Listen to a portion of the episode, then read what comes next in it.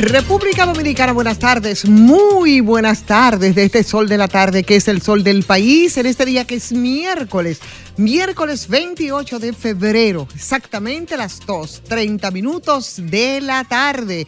Y de inmediato, bueno, pues eh, saludamos a Ricardo Nieves que nos va a poner al día con las últimas informaciones, sus perspectivas. Vamos a ver qué nos cuenta nuestro querido Nieves. Buenas tardes, Ricardo. Buenas tardes, Ivonne saludo a todo el equipo, saludo a todos los oyentes del Sol de la Tarde. Brevemente hoy, porque estoy en diligencia con representantes de la provincia Monseñor Noel, nuestra provincia que atraviesa una situación dramática por el cierre de Falcon Bricks Dominicana y el comercio, la actividad empresarial, productiva, los suplidores de diferentes ramas sumamente afectados por esta situación económica que ha está provocando un colapso en, las diferentes áreas productivas que han suplido servicios, bienes, productos a Falcon Bricks. Hay, hay, casos de personas que tienen más de un año que no reciben un pago.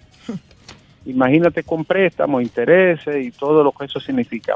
Hay una reunión con el presidente de la República y los sectores representativos de la productividad, del comercio, y del empresariado de Monseñor Noel, incluyendo la Cámara de Comercio, porque la situación, reitero, de Bonao y sus municipios y todos los parajes que conforman la provincia de Monseñor Noel es de suma delicadeza.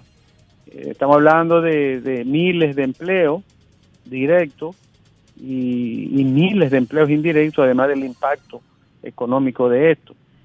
Y entre otras cosas, la, gente de Bonao, como ya se ha descrito tantas veces, una provincia cuando se convierte en un pueblo minero, casi toda su actividad económica gira en torno a esa producción minera. Y un, pueblo con muchísimas características productivas eh, abandonó muchas de sus ramas, ¿no?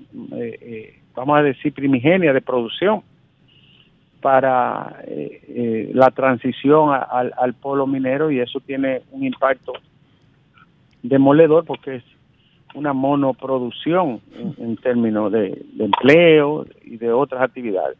Se ha sostenido más porque en los últimos tiempos se ha diversificado los negocios, las áreas de servicio, las construcciones, pero siempre hay algún vínculo, ¿no? Con, una empresa que tiene tantos años allí y que ha tenido un impacto muy sostenido en diferentes órdenes, también ambiental, en la provincia de Monseñor Noel. Nosotros esperamos que el gobierno de la República tome en cuenta a gente de trabajo, a profesionales, empresarios, gente honesta, que tiene su vida dedicada a, a las actividades productivas dentro de la ley produciendo riqueza por el bien del país y de la provincia. Esperamos una respuesta. Como siempre hemos dicho, Ricardo, que si bien es cierto que la industria extractiva es importante ¿no? para el desarrollo, sobre todo de estos países en crecimiento, es una paradoja siempre que en, que en esas economías rurales donde más impacta y donde están esos recursos naturales, esas son precisamente las que son más golpeadas, las menos beneficiadas y las que siempre viven en la, en la miseria más espantosa. Bueno, te puedo decir que desde el año 2014-2015, Falcon Bridge no tributa por concepto de, de eh, la ley que concede las acciones de corde en Falcon Bridge Dominicana a la provincia de Monseñor Noel, a La Vega y a, Cotuí, un 80, un 10%, un 70, perdón, un 20% La Vega y un 10% Sánchez Ramírez. Y desde el año 2014-2015 Falcon Bridge no paga la provincia eh, eh, eso eh, Pero no solamente no paga la provincia, ¿eh? desde el 2013, y lo recuerdo porque lo trabajé, hubo transacciones tan fraudulentas desde la Falcon Bridge, desde esa empresa, que logró incluso evadir el pago de cerca de 4 mil millones de pesos al fisco dominicano y no pasó nada. lo, lo recuerdo, pero aparte de eso, duró décadas declarándose en quiebra. Así es cuando el, y el níquel en la nube. son muchas las desventajas que, en un estado pequeño, pobre, mal desarrollado, estas empresas poderosas tienen eh, un, vamos a decir, un fuero tremendo, ¿no? Para, alzarse con el santo y la limón. Pero esos beneficios que son de ese pueblo, que no lo entregó, ¿qué, qué, qué pasa? Entonces, bueno, se, eso se perdieron y ya, y no ha pasado nada. No, exactamente. Esa es una de las cosas que deberá de verificarse en todo esto. el gobierno, yo sé que el gobierno, eh, sabemos, porque hay representantes de diferentes entidades que están haciendo un estudio pormenorizado de todos los aspectos, pero ahí hay cuestiones tributarias, están los fondos mineros, a los que me refiero, de, la provincia, que lamentablemente cuando lo tuvimos se hizo un uso tan tan paupérrimo y tan y, tan desquiciado de un dinero que debió de servir para potenciar muchísimos aspectos de la productividad, del negocio, del desarrollo. Y eh, está el aspecto también de la producción de níquel que, está en, un buen momento en el mercado internacional. Entonces, yo quiero eh, eh, tener esperanza de que la provincia de Monseñor Noel no salga perjudicada y que solo queden los cráteres y, los daños y las eternalidades, como ha ocurrido tantas veces ¿no? en los países como el nuestro. Eh, abrigamos la esperanza de que haya una respuesta a Bonao y a la provincia de Monseñor Noel, porque de ahí se ha sacado mucha riqueza, de las entrañas de esas montañas, de ahí se ha sacado mucho dinero, décadas y décadas, de ahí se, se han sacado muchos millones y millones de dólares, miles de millones. Así es. ¿Eh? Bueno, y Bonao ni siquiera tiene un drenaje pluvial. Eh, ¿Tú entiendes? Así es. Bueno, señores, las noticias, bueno, creo que ya es cuestión de debate en la mesa, de, la parte que pueda sacarse con respecto a la rendición de cuentas, el retiro de, de la oposición, de su bancada, allí de la, de la asamblea, eh, una manera, no es la primera vez que esto ocurre, y, y, yo, contrario a lo que dice mucha gente, si bien disluce y vamos a decir que desluce y le quita pomposidad al acto, es una forma también de boicot, pero es un derecho que tiene también la oposición política de retirarse o no. También, eh, otra noticia de este día es la extensión a 25 eh, eh, senaduría que estarían en la Alianza Rescate RD, 25 posibilidades de ir unidos, lo cual lógicamente es razonable desde el punto de vista de los intereses de la oposición y también de alguna manera lo, le da un nivel mayor de competencia para enfrentarse al gobernante Partido Revolucionario Moderno. Es una decisión que desde el punto de vista político es inteligente para los componentes de eh, rescate RD. Eh, ya empiezan a salir las encuestas, mañana sale la encuesta de RCC Media, atención país, muchas expectativas, porque es una muestra amplísima que va por lo menos a trazar el, el vamos a decir, las líneas preliminares de a dónde se encamina el proceso en mayo. No, esperen a RCC Media eh, mañana su encuesta RD elige. RD elige que viene con números de lo presidencial y también de algunos aspectos que va a medir con relación a lo congresual. Eh, muchas expectativas en ese sentido. Bueno, la muerte de Paula Santana Escalante sigue todavía eh, restellando ¿no? de manera negativa y, triste en el escenario eh, jurídico, se aplazó nueva vez la medida de coerción, la familia de los imputados dicen que son inocentes, pero las evidencias, las muestras, los indicios y los elementos fáticos que ha recogido el Ministerio Público y la policía, no cabe duda que comprometen a, más de una persona, ¿no? Faltan las pruebas de laboratorio, de INASIF, y otras que deberán de aportarse al proceso. Este es un hecho tan deleznable, tan abominable, que uno quisiera nunca más volver a verlo repetirse, ¿no? Otra información, Alejandro, tenemos más, y es que, bueno, para mí el mejor alcalde del país en términos de honestidad, eficiencia, trabajo, eh, comunidad, Manuel Pantalio acaba de renunciar del Partido de la Liberación Dominicana. No sé las razones, pero ha abandonado el partido en el que militó por más de 20 años. Un hombre conocido como un, un gran alcalde en una pequeña comunidad, en un pueblo pequeño, muy eficiente y muy honesto. Se acaba de ir del PLD. Un golpe sin duda duro para eso. Señores, el teniente del ejército que estuvo marchando en el desfile del malecón conmemorando el 180 aniversario fue asesinado. Es una pena. Fernando Pérez Berigüeto viajaba en su vehículo, fue chocado por la parte trasera por desconocidos que se desplazaban en una motocicleta y lo atacaron a tiro. Es una muerte que debe de investigarse. La policía ya ha investigado a varias personas al respecto. Muy triste ese hecho también. Claro. Y el, el diputado del Partido de la Liberación Dominicana, Sócrates Pérez, aboga para que en esta legislatura la Comisión Bicameral que estudia eh, la modificación a la Ley de Seguridad Social rinda un informe. Ay, Sócrates, mi hijo, yo quisiera ver eso. Pero hay gente que le tiene miedo a esa ley como el diablo a la cruz. No se atreven a entrarle. Legisladores del gobierno, de la oposición, ni siquiera tocan ese tema. Mira, ese diputado siempre anda haciendo propuestas razonables y de cara al pueblo. Y mira que es de una, de, un, de una zona popular, no es, de, no es de la capital per se. Eh, sí, eh, ha estado involucrado en muchos temas de interés, de temas que son objetivos primordiales Es bueno eso, es muy bueno. El señor Sócrates. Leonel calificó de fábula el discurso de Abinadel y le dice que hable menos y que haga más. Y tenemos más, señor, el presidente anunció el tranvía de la Winter Church y yo estoy esperando eso. Eh, ya es la, segunda vez que lo anuncia. ¿Cuándo arrancará? No lo sé. Pero se habla de que puede ser licitado en las próximas dos semanas. Eh, señores, hay lluvia, hay lluvia, hay algunas provincias que han sido declaradas. Hay que estar atentos porque va a seguir lloviendo y la, el tránsito se vuelve un infierno cuando llueve. Un verdadero infierno.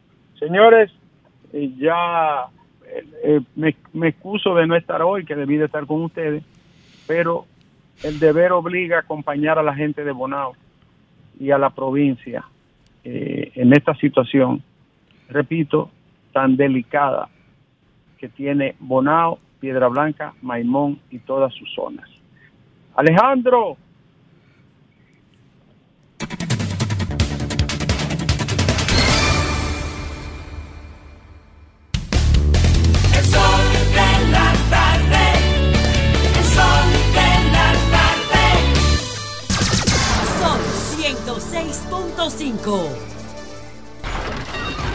Comunícate 809-540-1065. 1-833-610-1065 desde los Estados Unidos. Sol 106.5, la más interactiva.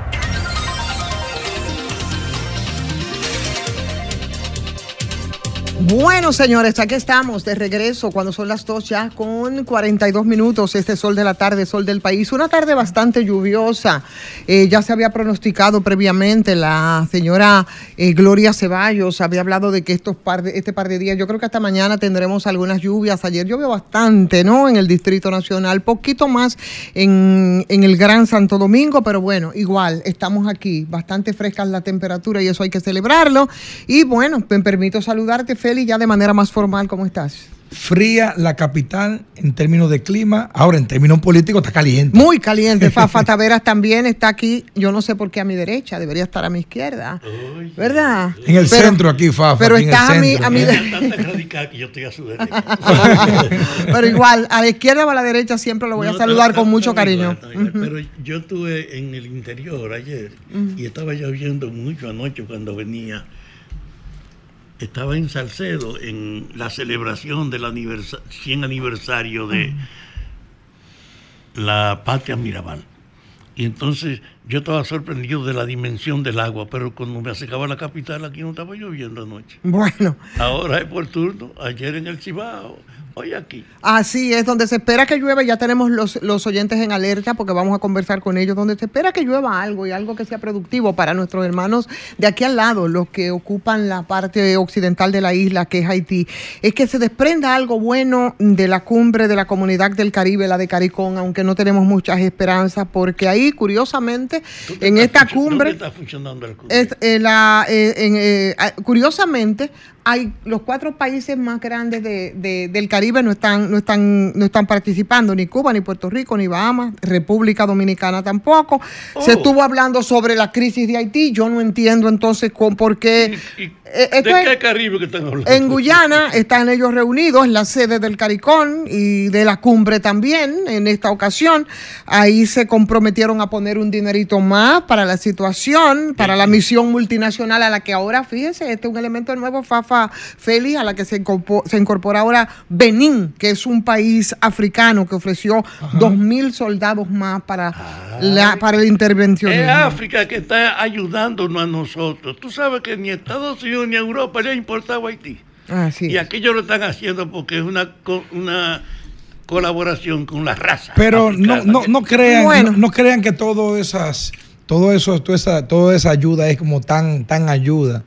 Porque recuerda que cualquier país tan africano. casual, sobre no todo tan en el caso de casual. Kenia. Sí, sí, ni, ni Kenia, ni Bahrein, ni Burkina Faso, ni ningún país eh, centroafricano o africano. Porque recuerda que también eso le da una exposición en el mundo y le trae, y le trae unos recursitos económicos de la Unión Europea, de Estados Unidos, que, que también le caen bien. No crean que tan, no crean que es tan gratis como parece. Y además de eso, en el ámbito internacional, oyentes, discúlpenos un segundito, ya vamos con ustedes, también decir, porque siempre nos metemos en la dinámica. Señores, ustedes vieron la última travesura y o locura del señor Milei. El gobierno de Javier Milei prohibió, prohibió el uso del lenguaje inclusivo. Inclusivo. O sea, usar la letra la X, la O, la arroba en la administración pública de Argentina, la inclusión del femenino en los documentos oficiales y de todos los, referentes a lo que que ellos de dicen, dictador, a lo que tigre es un ellos- a lo que ellos llaman eh, eh, perspectiva de género y a los que otros, sin saber ni lo que hablan, hablan ideología de género, a los que se han sumado, por supuesto, grupos conservadores de aquí en el país que andan dando tanto mandazo como los da en El Salvador, Bukele, y como los está dando mi, ley No, en mayor medida en está Argentina. contra toda la tendencia histórica. Ahí vino mucha, como usted sabrá, las críticas, por supuesto, que tienen que ver con las interpretaciones y el ataque que se hace, sobre todo los movimientos y grupos de mujeres, los movimientos feministas de la comunidad LGBTIQ, eh, además de que contradice lo que dice este señor, que parece que va contracorriente to- lo- todo lo que tiene que ver con tratados internacionales de derechos humanos incluso,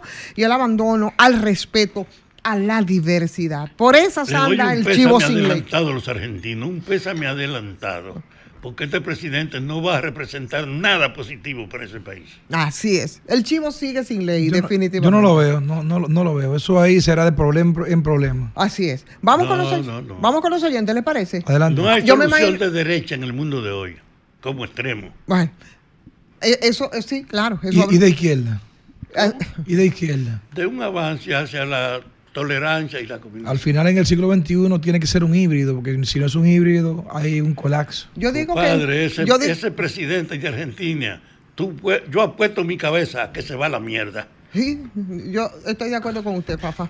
Bueno, señores, vamos a ver. La gente tiene muchas cosas que decir. Hay muchas valoraciones respecto de la, del discurso de ayer. Ustedes saben que ayer fue 27 de febrero, la rendición habitual que se hace cada 27 de febrero de los presidentes. En el caso del, de Luis Abinader, bueno, pues eh, su último de este cuatrienio, y digo de este último porque está la probabilidad de que pueda volver a, gobernar cuatro años más en caso de que salga favorecido en la consulta que tenemos pautada para el 18 de mayo. Eso habrá que ver porque siempre es muy, eh, hay que dudar, ¿no? Respecto a los cuadros políticos, electorales, las recomposiciones y todo lo que pueda ocurrir. No se puede ser absoluto.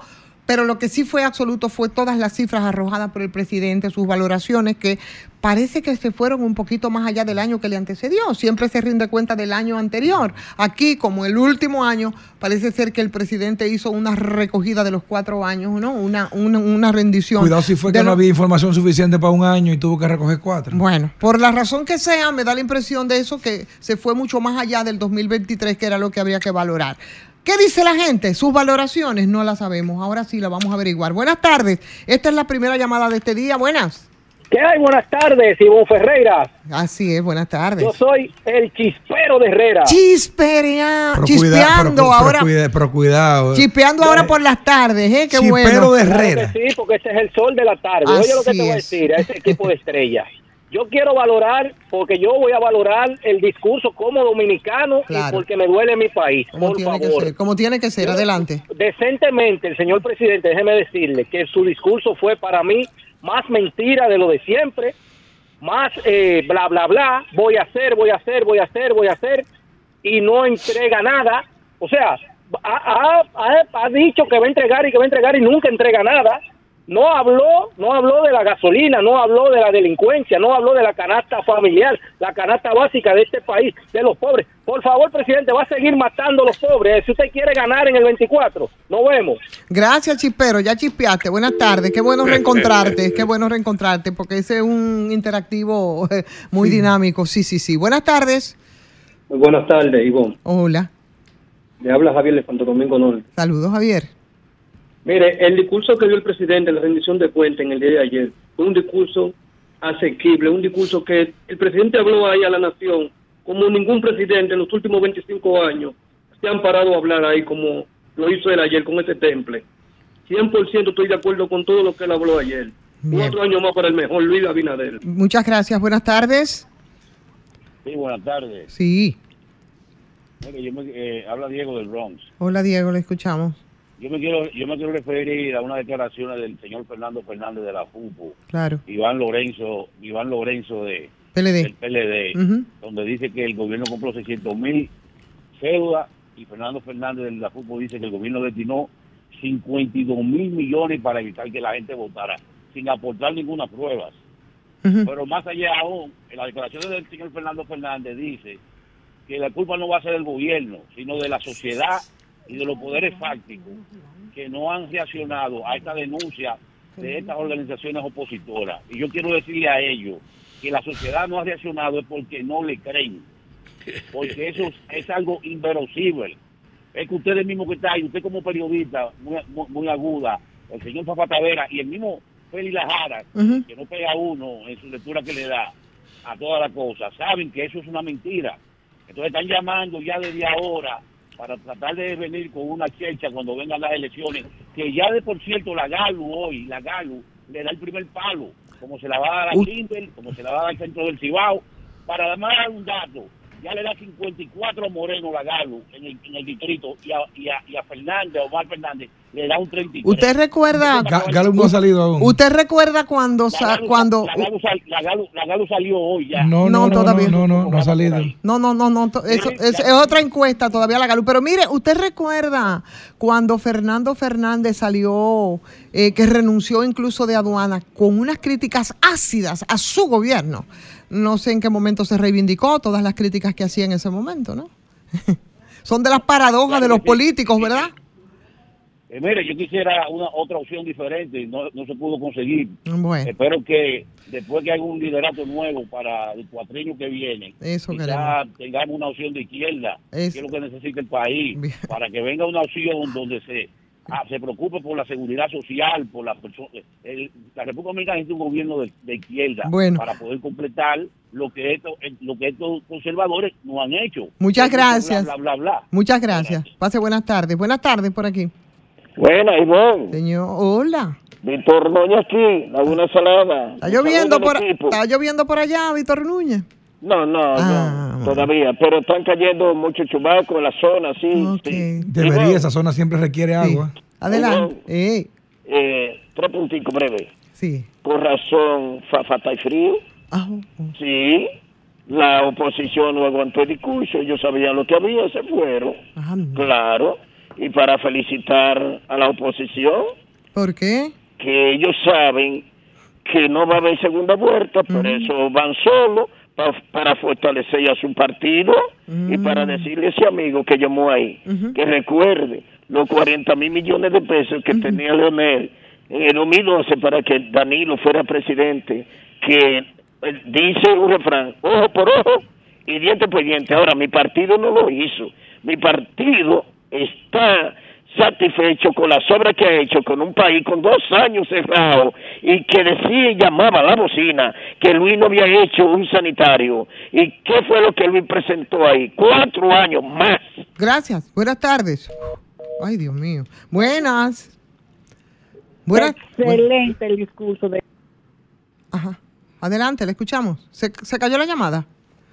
Bueno, márquenos de nuevo porque se nos cortó la llamada. Buenas tardes. Buenas tardes, Ivonne. Buenas tardes.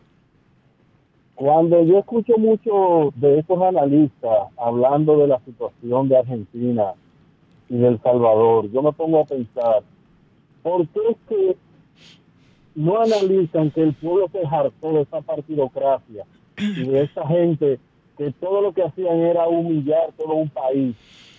Mira el resultado de que ellos, que eran los del porque critican a Milei y critican a Bukele. ¿Y qué hicieron los antiguos políticos? Bueno. Tienen- tenían unos países hechos M. Sí, en ese, en eso tienen, ahí tienen que mirarse, sí, en ese espejo tienen que mirarse, pero no son los que opinan, que tienen todo el derecho de decir lo que piensan, sino los gobiernos, los políticos. ¿Por qué? Porque, exacto, porque por esa situación que podemos caer en manos nefastas como las que tienen esos dos países. Perfecto. Mm. Vamos a darle, vamos a darle el chance a estas personas que están gobernando ahora, ya que lo, lo tradicional fue todo un fiasco. No, no, no, Eso- la población le dio el chance. Todos los partidos de RD. Sí, que, bueno. eh, va a llegar el momento en que el país se va a hartar de ellos. Bien. Eso es lo que tienen que pensar. Así mismo es, usted tiene razón en ese sentido. Se van a hartar, de hecho la gente se está hartando y el riesgo que corremos es caer en las manos inadecuadas, que desde mi opinión, la mía, es lo que ha pasado en esos países. Sí, muchas gracias por su opinión. Buenas tardes. Sí, muy buenas tardes. Hola, Eh, adelante. Yo escucho a la gente que simpatiza con el gobierno, con esa felicidad y esa aurora de triunfo, que no fue la que el presidente manifestó ayer. El, el presidente se, veía muy emotivo, se veía acelerado, se veía conmocionado y desilusionado, porque ninguno de los resultados del presidente le da, aún llevando a todos los que eran de él, no llegó al 50%. Entonces yo no sé de qué pejismo es que ellos están viendo. Además de eso, con promesa que tiene ya tres años dando lo mismo. No sé qué raro no mencionó el puente que va a construir de la Manuela 10 a la Puerto Rico, del ensancho Sama, y no mencionó tampoco el, el la Balcázar, que tiene dos años prometiéndolo. La, la carretera la ecológica, que le graduó, que inauguró dos kilómetros cuando la encontró casi terminada y todavía no ha avanzado. La autopista Duarte. No, no, pero la, la ecológica está, la, la ecológica está terminada, amiguita. No, no. Sí, yo vivo por ahí. bajar, Un tramo. Va a bajar al, al puerto, al puerto multimodal. Multimodal, Y exacto. llega hasta la ciudad, hasta la avenida de Samaná, porque él inauguró desde la ciudad Juan Bosch. Sí, es verdad, tienes razón. Él no La- ha terminado, oye, y la de San Isidro, Ivonne, es bueno que vayan a, a hacerle una entrevista a toda la gente que vive por ahí, porque fue un desastre lo que hizo. Yo conozco esa zona. está- Yo vivo por Ah, ahí. bueno, Ivonne, y tú sabes, tú sabes cómo está de la Charlie hasta las Américas, lo hermoso de esa avenida y lo feo y paupérrima que está esa avenida de la Charlie hasta, hasta la base aérea. Eso, en la mano izquierda, eso es criminal. Ahí hay un accidente todos los días con esos carriles que ellos dejaron. Usted vive en la carriles. zona también, como yo. Yo vivo en el ensancho Sama, que es un Ah. desastre, y Alma Rosa. Ok. La- ahí no le han arreglado una sola carretera de Alma Rosa, en Sancho Sama, Los Minas. Yo, tú eres de la zona, y vos, y tú sabes que en la zona oriental no han pavimentado una sola calle. Empezaron en el ensancho Sama y Alma Rosa primero, hicieron dos calles y no han hecho más nada. ¿Tú entiendes? Entonces, el pueblo que vea resultados, porque no es lo que tú puedes decir lo que tú quieres en un discurso. Ahora, ¿y la realidad cuál es? Bien, muchas gracias. Gracias. Muchas gracias. Pase buenas tardes. Buenas tardes. Buenas tardes. Buenas. Le habla Zeneida Guzmán. Adelante, Zeneida. Norte. Adelante. Sí, ¿cómo está, colega? Muy bien, colega. Diciendo yo que eh, la rendición de cuentas del señor presidente Luis Abinader ayer fue un hecho que él mostró lo que ha hecho y lo que falta por ejecutar, porque no es, digo yo, mi opinión propia, una varita mágica sí hace todo en tres años, pero u- si un, un gobierno para, para trabajar un país destrozado es mucho los tiempos que tienen que durar. Gracias. Bueno, pues no, no deberían aspirar a presidente entonces, porque son cuatro años un periodo. Buenas tardes. Todo el que llega sabe que son cuatro años. Si usted en cuatro años no lleva un plan, deje eso entonces. Buenas tardes. Sí. No, yo Sí. quiero que un día de esto como un análisis a lo que yo estoy mirando en los oigo lo- lo- los programas de allá de opinión. Mm. Yo veo que mucha gente hace comunicación y se mete a los medios de comunicación y a YouTube para luego saltar con una candidatura política. Mm. Veo mucho que se está dando eso. y veo tan tan feo que una gente que haga opinión pública no se dé cuenta que ya la gente va a todo y busca los programas diferidos. ¿Sabes lo que una gente que un día tiene un partido y al otro día en otro? De todos los colores, así que son ojos políticos. Decir ahora, cuando mencionan el reformista, un ejemplo, decir que es un partido bisagra, pero hace tres meses que tú estabas ahí, 20 años, diciendo que eso era lo mejor. Y ahora tú estás en otro partido y mañana tú estás en el otro y dices que el que tú estabas ayer era bisagra que se den cuenta que la gente escucha diferido y que todo eso está grabado. Así están los políticos. Sí. Que le dicen todos los días y uno tiene que, que respetarlo. A ese grupo de mentirosos y de locos viejos. Ay, Dios mío. Gracias buenas tardes. Gracias, buenas tardes para ti. Buena. Sí, buena, ¿cómo se sienten, Ivonne? Muy bien, muy bien. ¿Cómo está usted? Qué bueno. Diciendo yo que aquí el presidente se, aufa- se hasta en el discurso de decir que tenemos la delincuencia controlada. En el quinto centenario lo tienen tan hastiado que ya tienen hasta un letrero puesto a- a- diciéndole a la gente que se cuide. Y al presidente saliendo de, su propia cara, saliendo de, de- del desfile, le matan un oficial del Ejército Nacional.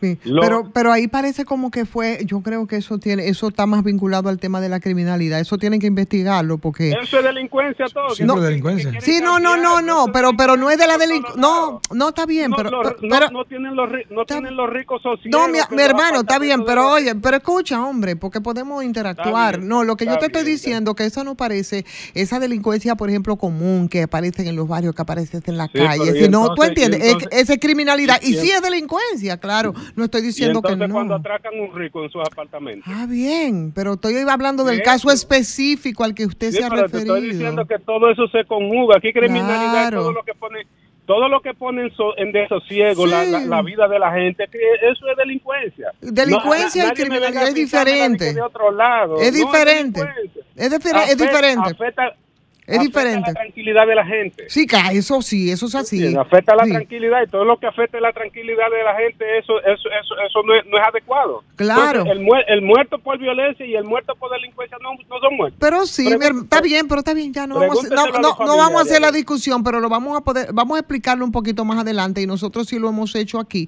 Cuando hemos hablado, nos hemos referido al tema, la delincuencia social, la delincuencia común.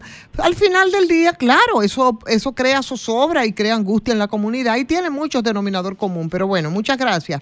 Pase buenas tardes. Buenas tardes por aquí. Buenas tardes, Ivonne. Sí, señor. Varias cositas. Primero, un consejito a Ceneida, porque Ceneida se pasó los ocho años de Danilo diciendo que Danilo era el mejor gobierno Ay, sí del mismo país. es. Y, ahora está con Abinader. O sea, que ella tiene que ser un poquito, no sé, un consejito.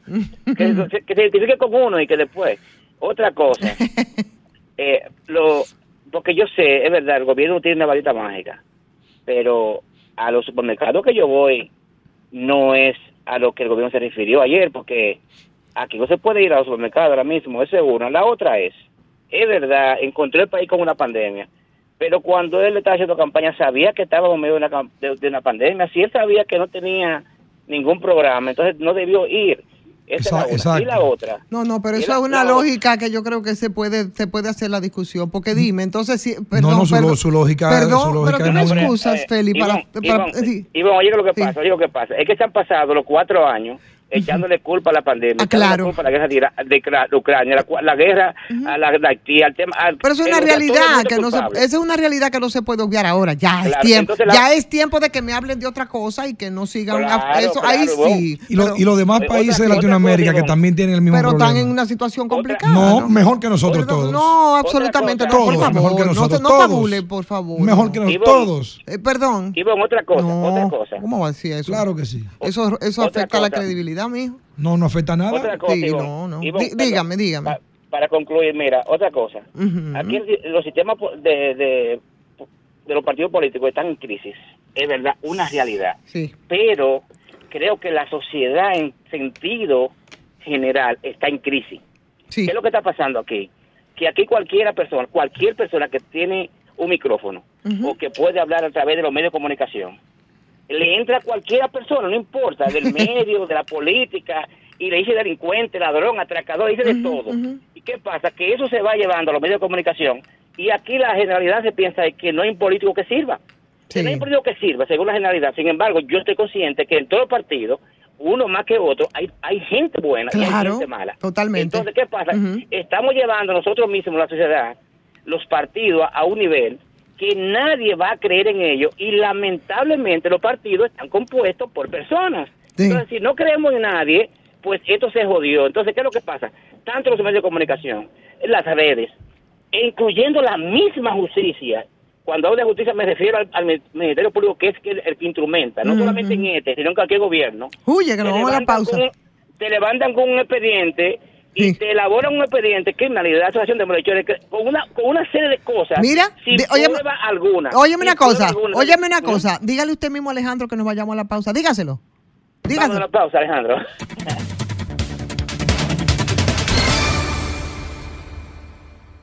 Sol 106.5.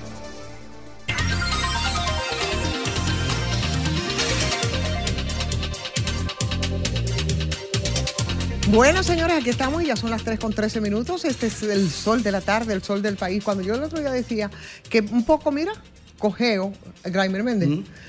Saludos, hola. ¿Qué tal? Dímelo. Eh, buenas tardes para ti también. Sí, señor, y para todos No te, habíamos, no te habíamos saludado Eh, antes. va- ahora, va arrancar, ahora va a arrancar este programa. Te estábamos. Ah, sí, no me Sí, digas. sí, sí, vamos pero tú eres ya. presumido y agentado. Encima de que llega tarde. Oh, pero ven acá. Mira, el otro día.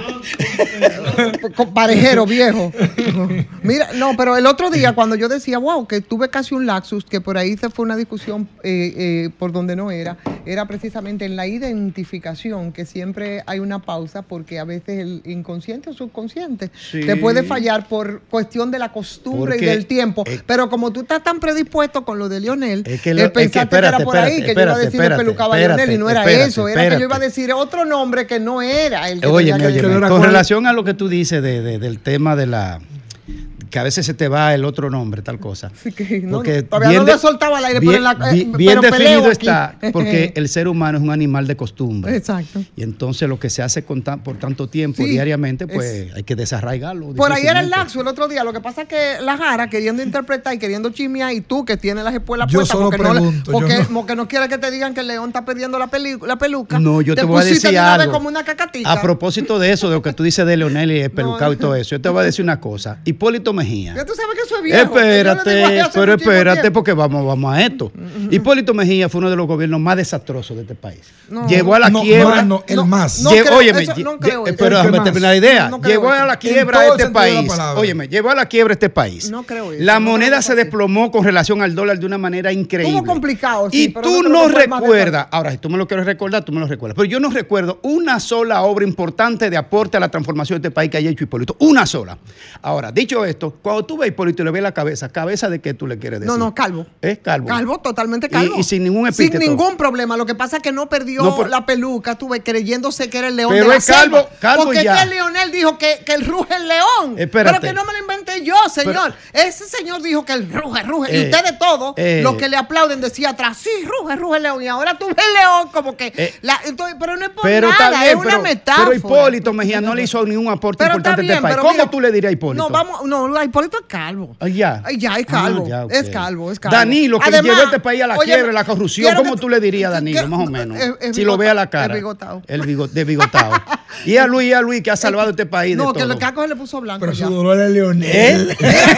El caco, óyeme, a Luis, que el caco, al caco de ella no le encuentra ningún epíteto más a nadie, nada más Leonel. que a, Luis se le puso la cabeza blanca ya, como casi a todos. Pero no, de eso no Bueno, Hipólito le decía de otra manera. Distendido un poquito esto, y quiero que tú sepas que en el gobierno de Hipólito, y tú recuerdas que una vez a un compañero, Salvador Sánchez, en el, en el programa donde tú y yo interactuábamos, cuando venían, porque es que lo que pasa es que yo no sé por qué la gente no tiene militancia y después como que gobierno se avergüenza de No, no, no, Óyeme, no, no. espérate, gobierno de espérate, espérate, espérate. La gente tiene. Malo, la palabra. me excusa, tiene militancia y como que se avergüenza de ellos. Yo, si tuviera militancia, yo no tengo ningún problema, no lo he tenido. Y entonces quería fuñir con eso. Y yo les recordaba, mira, que en el gobierno de Hipólito Mejía, precisamente, la denuncia bastante seria de los 5 mil millones que con el tema del plan Renove, desde la revista ahora lo hice yo. Porque yo no tengo problema con eso. Por usted- mi posición crítica, perdón, mi posición crítica desde el ejercicio. Y yo siempre. No, pero eso- eso no y te lo yo quita siempre- nadie, ¿eh? Y yo siempre Yo he hecho. epítetos yo siempre, yo no yo siempre he sido muy respetuosa de la profesionalidad Pero- y del rol que me toca en determinados momentos. Pero vamos a hablar del discurso. Pero espérate, de ¿ustedes, ustedes recuerdan que Hipólito perdió una encuesta del diablo en Montecristi? Sí. 13 Así es. votó uno. Entonces, ¿cómo tú Es le dirías? un ¿Calvo de qué? no Entonces, fue ¿cómo tú le dirías? ¿Calvo de qué? Eh, no, no, no, pero espérate. No, no, no, no, no. Pero óyeme, pero es que yo no tengo ni que defender ni que no defender, porque tú me estás diciendo a mí Pero como que tú yo soy-.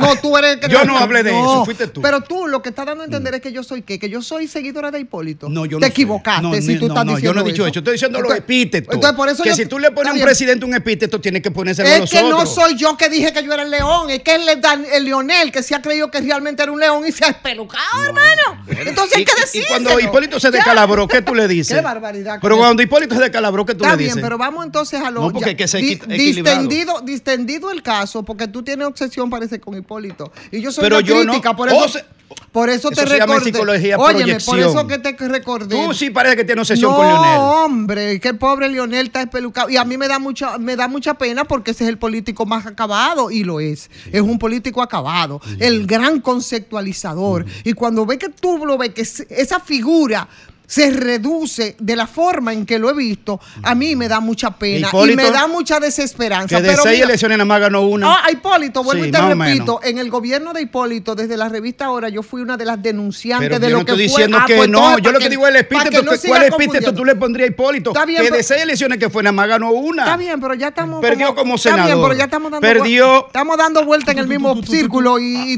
por donde tú vas no es, porque tú, quieres confundir. Vamos, Tú, tú, tú, Están llamando. vamos. ¿Qué es lo que le pasó a Ivonne con el profesor? El profesor. Profesor, ¿qué es lo que le pasó Mi profesor de Sociología de la Comunicación. Y de mal mucho- profesor. Y de muchos de mi generación. Pero señores, el discurso de ayer, está bien, ya, de- eh, distendidos. Fuiste tú que me como nos acá. hemos distendido. Ivonne, Sí, sí, como sí, nos sí. hemos- no, pero yo estoy hablando de otra cosa y él volvió con el tema. Pero bueno. Oye, me- yo mencioné a Leonel. pero no podemos seguir con lo mismo. Ah, Grimer. bueno, pero que Vamos- no me atribuye a cosas que yo vamos- no he hecho. Anda, pal, para. Vamos para- arriba con el discurso. Y Leonel está pelucado, aunque no te guste. Hipólito, ¿cómo está? También está pelucado, porque no te- además no es lo mismo. Hipólito no está aspirando. Lionel ¿Que no está sí. ¿Quién está aspirando? A la presidencia. Oh, claro que sí. No, En la encarnación de su hija. Fafa, está, está aspirando. Fafa. Hipólito. Claro, Fa- eh, Sí. todo el tiempo. Entiéndanlo a ellos, ellos no quieren hablar de la actualidad. No lo quieren hacer. Entonces están, de verdad lo que están es. Vamos, vamos, Fafa. vamos, Óyeme, vamos con el discurso. No, sin- Fafa, no hablemos de el pasado Sí, no tiene arreglo Están, entonces. están contaminando. Y- parece que sí. así es. Están manejando el pasado como si no pudieran arreglar. No le epíteto que a mí no me gusta. nada. Bueno, pero nada, ayer fue el día 27, eso siempre es lo que se estila, la rendición de cuentas. Yo de- decíamos al principio, y lo digo nada más a modo de introducción para poner el tema en la mesa, para que ustedes se refieran a él. eh, es siempre lo mismo. Se supone que debe ser una valoración del año que le antecedió. Creo que en el caso del expresidente, del presidente Luis Abinader se extendió mucho. Fue un discurso muy largo, porque ahí fue una rendición de cuentas, parece que de los cuatro años de gestión, ¿no? Estaba despidiendo. Que, que- que quizás se, se explica en el hecho de que es el último año de este periodo, que podría ser otro, eso habrá que verlo, porque hay una consulta y esa consulta será lo que lo va a determinar, pero como está en la tómbola, porque constitu- constitucionalmente no Claro, está... claro. No está eh, impedido. No está impedido, es entonces correcto ahí, que lo puede, ejerza. ahí puede ocurrir cualquier cosa. Y sobre todo lo que dicen las, las encuestas es de que Luis Abinader, por lo menos hasta este momento, es el favorito y es el preferido.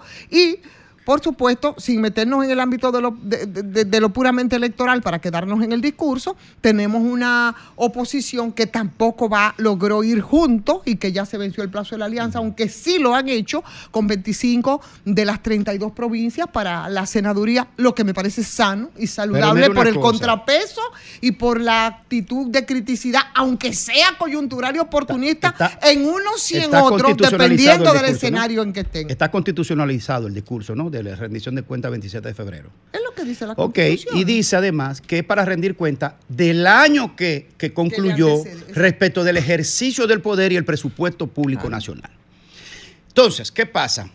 Que el presidente salta a la constitución con ese discurso de rendición de cuentas de cuatro años. Es que eso está, de- está determinado por la constitución. ¿Qué es lo que se hace en el discurso al país? En la misma constitución que él juró hacer.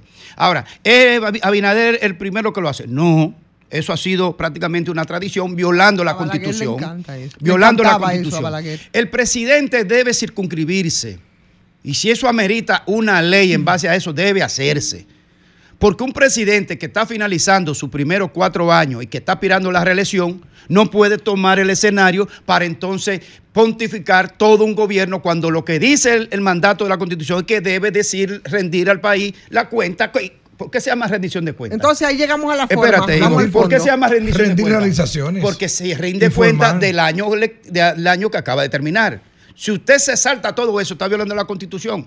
Ahora, a mí me da par de tres, porque al final de cuentas, ahí eh, en los discursos presidenciales no se hace una rendición de cuentas, se hace, se hace una rendición de éxitos. Pero fue por eso entonces que De se éxitos. retiraron los tu- De supuestos lo- éxitos. Los. PLDs se, se retiraron. Digo, no, una, pa- el, PLD, el PLD, no los PLDs, porque la fuerza Eso lo ha hecho el no. PRD, el PRM lo ha hecho Lo antes hizo el año- lo sí, hizo lo han hecho antes. pasado, Lo han sí. hecho antes. y es Eso- un derecho. No, Yo no, y lo además eso yo creo que es un pequeño ruido que no tiene gran trascendencia. No. de hecho, no la tuvo. Lo han tenido, A menos que no sea Pero- que pensaran en que el No, PLD tiene, tiene no, no, diputados. El si gobierno no, PRM tuviera, si no tuviera trascendencia ese hecho de que el PLD se retire, nosotros no lo tuviéramos conversando aquí. No, a lo mejor- es- a lo mejor ese era el quiere, objetivo. qui- quiere decir que sí es un hecho relevante de que a ti se te paren 10, 20, 30, o 40 o 50 legisladores, Pero se te paren. no, se, te, se te paren. Se supone que por algo se están La parando. hacen aquí, la hacen en otros y están haciendo señalamientos. Se hace aquí, se hace en otros países. El PRM. ¿Y lo cómo, debe, ¿Y 16. cómo debe tomarse entonces, cómo debe interpretarse el hecho de que cuando Luis Abinader iba a tomar posesión, Danilo Mal hecho por no Danilo. tuvo? Mal ¿Eso hecho. ¿Cómo podíamos, cómo podíamos No, porque Mal eso- hecho eso por tema- Danilo. Eh, bueno, yo, si hubiera sido yo, yo, le entrego. Ahora, recuerda que Luis Abinader. eh, de- Lo que te- lo que pero te- recuerda, escúchame. Recuerda que Abinader perdió de, de Danilo en el 2016. Y esta es la hora que no ha reconocido Que el nunca lo triunfo de- de- reconoció. Nunca dijo, No bueno. le pidan mucho a, a- a Danilo por parte de Abinader. No le pidan mucho. Que Abinader tampoco no hizo nada. No, pero Danilo hizo un acto de cobardía, No, no, quedarse ahí. tú puedes defender eso, eso y puedes si soy yo, Sí, voy, pero, me pero lo que y él dice es verdad también. Pero es protocolar. No Es lo que él dice es verdad. Ahora lo otro. No fue un 60-30, demócrata. es rigor. Pero, pero era, era obligatorio No fue que Bueno, pero si nos vamos en esa lógica, tampoco era obligatorio que los eh, legisladores del PLD estuvieran ahí. No, no Claro, pero eso es un derecho a Entonces, lo retirarse. mismo entonces, estamos hablando de lo mismo, señores. Vamos ahora al, al contenido. No, del- lo que estamos diciendo, Ivonne, que hay un contrapeso cuando tú estás en la oposición y cuando tú estás en el poder. No, no actuó como un demócrata Luis Abinader cuando perdió 60 y pico a 30 y pico y, nunca dijo, bueno, felicito al presidente. eh, No, no, pero el presidente entonces a todo eso vamos ¿Tú dando sabes lo que peor porque ni siquiera El entregó. uso, el abuso de recursos Sí, del Estado. está bien, pero- El gobierno fue integrado. No ganaron lo mismo que ahora. Está bien, pero vamos. Lo mismito. Está bien, pero vamos entonces. De todas maneras, lo de, lo de Danilo fue prácticamente grosero respecto a eso, pero eso no es lo que Sí. Y vamos a ahora no fue grosero. ¿Ahora qué? El, el- el abuso de los recursos No, del no, Estado. no, la salida de los de los de los, Sí, de no los fue- no fue diputados también fue grosero, igualito que como hizo el presidente. Hoy tú sabes lo que grosero lo que Danilo salí por la puerta de atrás del, del Congreso, eso no estuvo bien. Y yo hubiese sido de ese entorno y no lo acompaño a eso. Y me pongo de el contrario y le digo, eso no está correcto. Usted, a usted le recibieron, entregue y quédese ahí. Y aguante los piñazos que le den. Pero mira, vamos al, al asunto. Tú sabes que cuando se va a hacer la rendición de cuentas, sobre todo en la parte económica, decir los números fríos y brutos es- se oye como muy bonito. Y eso les gusta mucho a los presidentes, todos lo hacen. Ahora, cuando tú te vas al desglose de esos números, parece que la realidad, los datos de la realidad son diferentes. Y quiero hacer la referencia a algunos, algunos, algunas cifras que, que ayer en esa rendición em, mostraba el presidente Luis Abinader. Por ejemplo, una de ellas eh, tiene que ver con el tema del empleo, el, el- el salario mínimo, con el tema del salario mínimo que lo colocaba en un 40%. Si tú haces una extrapolación de eso a 2019, por ejemplo, y lo que implicaba, aunque haga una mezcla, la canasta, eh, los precios de la canasta diaria que se han elevado a más de 10 mil, tú te das cuenta que entonces eso, eso en términos porcentuales, cuando tú desglosas todo eso, eh, lo que te está diciendo es que podría circular más dinero, pero tú con ese dinero harías menos cosas, tú Mira, tendrías menos desenvolvimiento y eso no tendría mucho que ver con lo que incluso en más de una ocasión el presidente Luis Abinader ha dicho, eh, en el sentido de que ahora el dinero rinde más porque es mejor administrado. Bueno, más empleo probablemente eh, eh, del salario mínimo, que no tiene nada que ver con el poder adquisitivo Mira, de la gente. Entonces, ese tipo de cosas, a mí me gustaría que lo pudiéramos ver. Ricardo hace mucho énfasis cuando o, referente al tema del nivel de educación de los dominicanos. Y cuando habla de ese nivel de educación de los dominicanos, yo creo que tienes razón. Cuando Abinader se sienta frente a un, a un podium, frente a un escenario como, como, como en el, Congreso, ¿verdad? A, a rendir cuenta y dice que el empleo, que, que el sueldo mínimo subió un tanto por ciento.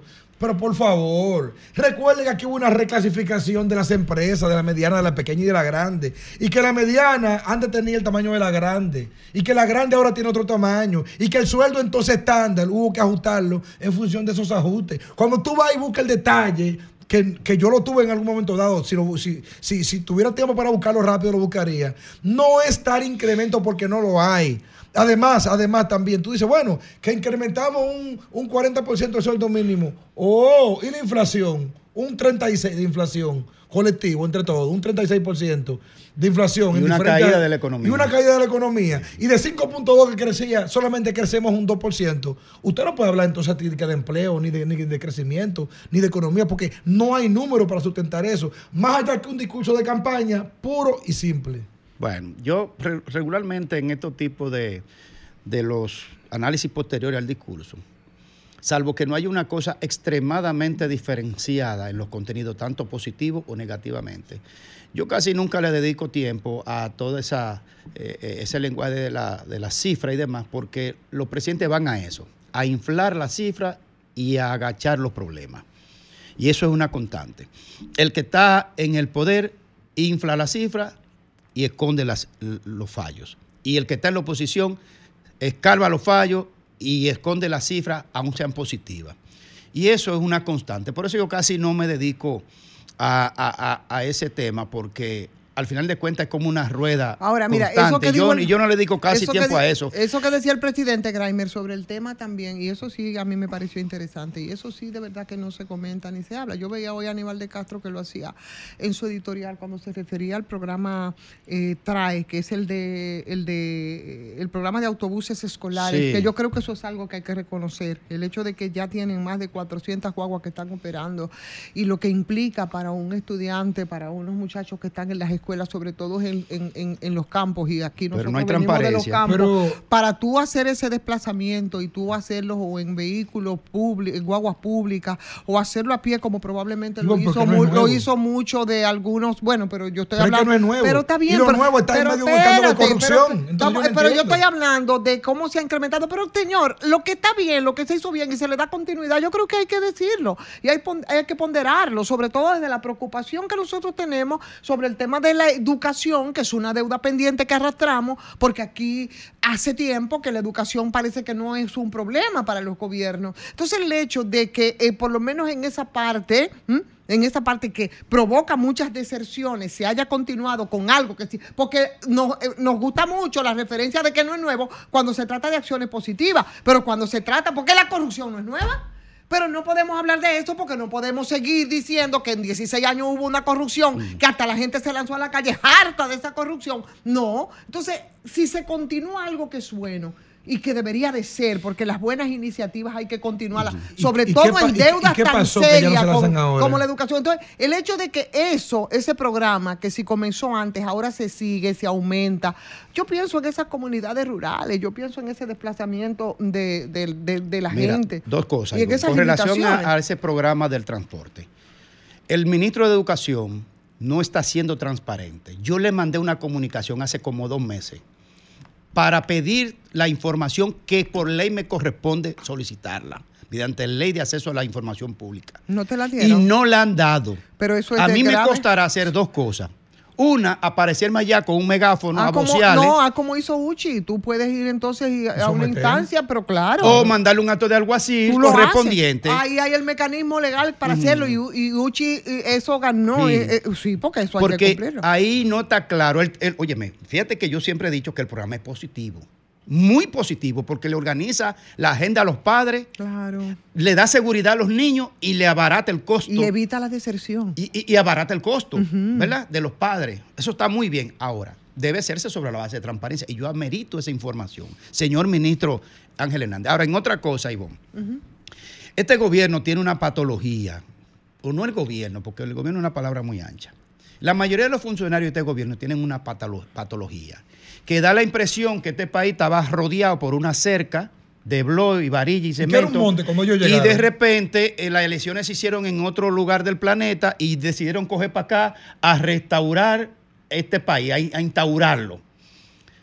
Este gobierno no es capaz de reconocerle al gobierno, a los gobiernos del PLD, de Leonel y Danilo, de que di- dio la garantía de la, de la seguridad alimentaria de este país en un 85% de todo lo que se consume aquí, hecho por el PLD, que este gobierno en cierta manera lo ha dañado en algunos aspectos con las importaciones. Pero este, este gobierno no reconoce que todo el proceso de modernización del sistema de transporte lo comenzaron en los gobiernos pasados y él le ha dado continuidad con la ampliación del metro, la ampliación de los teleféricos y asuntos de en Santiago tal y tal. Pero este gobierno no le reconoce a- al pasado gobierno nada en absolutamente nada. Y todo lo habla como que en el pasado solo hubo aquí desastre y daño. ¿Hubo mucho desastre, sí? Hubo desastre y daño en algunos aspectos. Hubo desastre y daño en algunos aspectos. Pero no me digas tú a mí que cada vez que tú coges un turno es como nunca antes se había hecho, como nunca nadie lo había...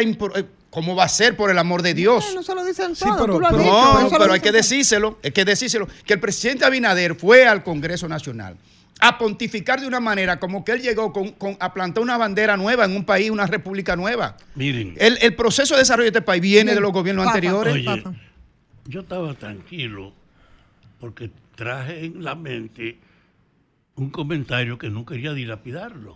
Pero ante esta persistente posición de obviar lo concreto y usar referencia para tratar de todo desarticularlo, yo le quiero decir una cosa. En mi memoria y en todas las veces aquí lo dije, yo viví una experiencia que quiero recordársela a usted de ahora. En la 40, después que me dieron mi pela, me sacaron para llevarme a la victoria de noche y el que salía de noche se pensaba que era una víctima. Y cuando llevé al carro donde estaban los agentes, no me pusieron esposa. Y a mí me pareció raro. Después lo entendí porque era para soltarme que me estaban buscando.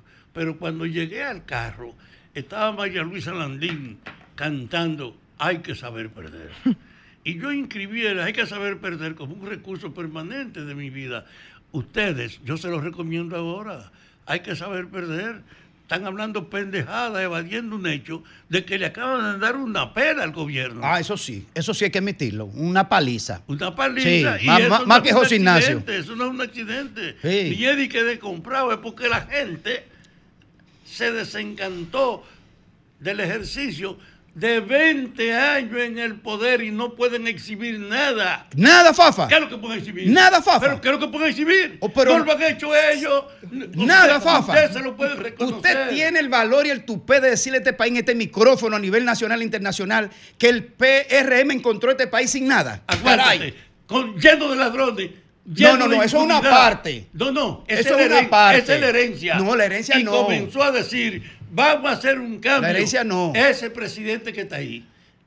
O sea, este país estaba cerrado, Fafa. Ofreciendo un cambio. Descubrieron no pudo América. aplicarlo como él quería, Fafa. pero ahora él va a lograr un respaldo indiscutible en el Congreso. La estabilidad Y financiera y económica de este país, Fafa, no la encontró este gobierno. Va a tener una mayoría que no necesitará a la oposición. Mire qué bueno que usted dice eso, esa Ah, arrogancia. aguántate, ah, esa arrogancia. aguántate. No, no, no. El PRM está solo y no va a necesitar a nadie. Y Ponle qué el nombre que tú quieras. Eso es arrogancia. o no que se jodieron La arrogancia del poder es Pero eso. dime, si no es verdad que se jodieron los opositores. No, no, no, no. Lo quieren joder más para tener un- una, sola, un- una sola decisión unitaria de poder. Tienen que escucharlo eso los sectores fácticos de este Aguanta país. que lo escuchen, pero hay un detalle. Los opositores van con tres candidatos. ¿Qué unidad es esa? Un relajo. Pero alégrate con Bermuda, entonces, por eso. Un relajo de unidad. Yo le decía que lo que ellos tenían que hacer ahora era decir, perdimos, de hecho, la presidencia. Vámonos Vamos del país hasta que el PRM Coño, gobierne, entonces. Vamos a concentrarnos en ganar una proporción para que el gobierno tenga el equilibrio de una oposición. Pero como ellos están, no van a propiciar ni siquiera una fuerza en el Congreso de equilibrio. Vamos arriba. Esta oposición se fue al carajo. Vamos arriba y no te apures, alégrate con Bermúdez, entonces, por eso. No, lo que yo le digo a ustedes, hay que aprender a perder. Tú vas a pagar- no tú vas a pagar el anuncio. Hay que aprender se- a perder. Según Fafa, ¿Eh? Tú vas a pagar el anuncio estar según de- Fafa, de- de gozoso. lo descubrió no fue República Dominicana, no fue América. O sea, cuando Abinader llegó a este país, aquí no había nada que hacer. O sea, aquí eh, todo estaba en blanco, en cero, y todo lo hizo el santo divino niño Abinader, lo construyó. La carretera, el turismo, No, no, no, no, la pero- infraestructura, Sí, sí, sí, el, sí, sistema, sí. el sistema jurídico. Claro que no. Aquí Sí. Abinader y el PRM, en tres años desde el gobierno, Sí. han hecho todo en este país. Sí, según sí, sabes sí, que sí, no, La no, pregunta, no. dile al Aquí- pueblo que se expresó en una abrumadora Pero eso es otra Abinader, cosa, ¿Cómo Fafa. lo valoran? Eso es otra cosa, ¿Cómo Fafa. valora la gente a este gobierno? ¿Está ahí en las elecciones? Sí, ¿Dónde está? eso es Y ahora, verdad. en ese ¿Dónde que está? pasó, en Sí, ese, ¿dónde que, está? en Sí, ese hombre. que pasó.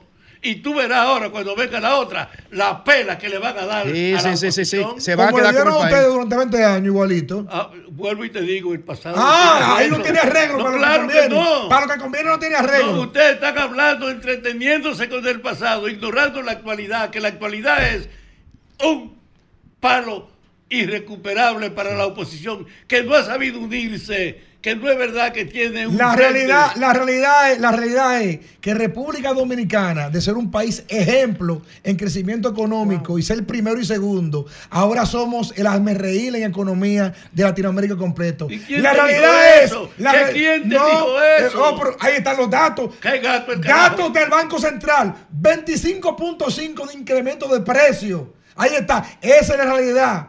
Incremento En de la corrupción, incremento de la impunidad, Compadre. incremento de la delincuencia. Aquí todo se ha incrementado, pero impunidad. para dañarlo No, todo. No, ustedes están en el Eso ritmo. es. No quieren conocer los Sí. están hablando pendejadas. Sí, pendejada para lo que le Yo conviene. Le doy Para a lo que el que le conviene. de saber que son unos Se siente bien, que Fafa, no no siempre está asustado, parece. Bueno, mientras eso ocurre, señores, yo sigo con mi preocupación legítima de lo que va a pasar aquí después de las elecciones.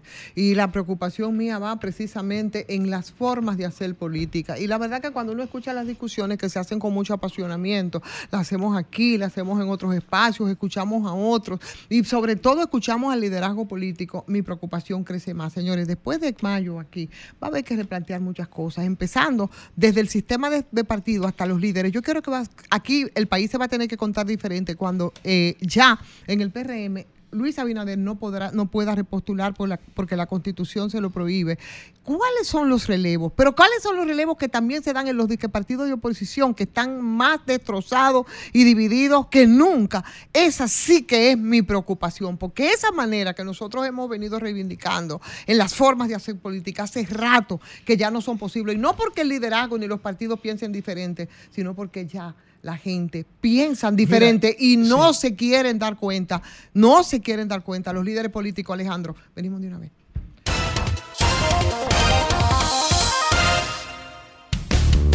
El sol de la tarde. El sol de la tarde. Sol 106.5, la más interactiva. Una emisora RCC Miria. Sol 106.5. Bueno, señores, aquí estamos de regreso. Ya faltan apenas 12 minutos para completar las 4 de la tarde en esta tarde lluviosa sobre el Distrito Nacional. La Procuradora eh, dispuso investigar la denuncia de la jueza Ana Florimón sobre el tema de la persecución y acoso. Son parte de las informaciones que tenemos eh, en, la, en la tarde de hoy. Es la Procuradora eh, Miriam Germán Brito que dispuso esta investigación, quien alegó que la víctima, eh, ella había alegado, era víctima de persecución, de acoso desde que fue apoderada del tan mencionado caso Calamar, señores. El caso Calamar, la investigación ordenó respecto a toda esta denuncia de la jueza, que era la jueza suplenta del segundo juzgado de instrucción del distrito, y debe reunir profundidad, debe reunir equilibrio. ¿eh? Así es que eso tenemos en el día de hoy. Mientras tanto, vamos, Fafa, a darte las buenas tardes de nuevo para escuchar tu comentario. Gracias. Yo decía cuando intervenía ahorita que no quería hablar porque yo traía en la cabeza hoy cómo desarrollar mi comentario en función de hablar que hay que saber perder. Y creo que eso es una verdad. Este país no había tenido nunca un gobierno democrático con una propuesta de cambio integral que planteara refundar el Estado, refundar la policía, hacer un nuevo servicio de justicia que terminara con la impunidad, con la ineficacia, con la corrupción. Comenzar un régimen pidiéndole al jefe de la seguridad, el presidente saliente, a los hermanos de él que estaban en el gobierno y a tres ministros rendir cuenta, rendir cuenta de su ejercicio y terminaron ahora todavía no en juicio, pero devolviendo una cantidad extraordinaria de dinero para atenuar su responsabilidad. El gobierno no tiene un aparato judicial para que eso que hizo él pueda hacerlo todo el mundo hasta nivel municipal.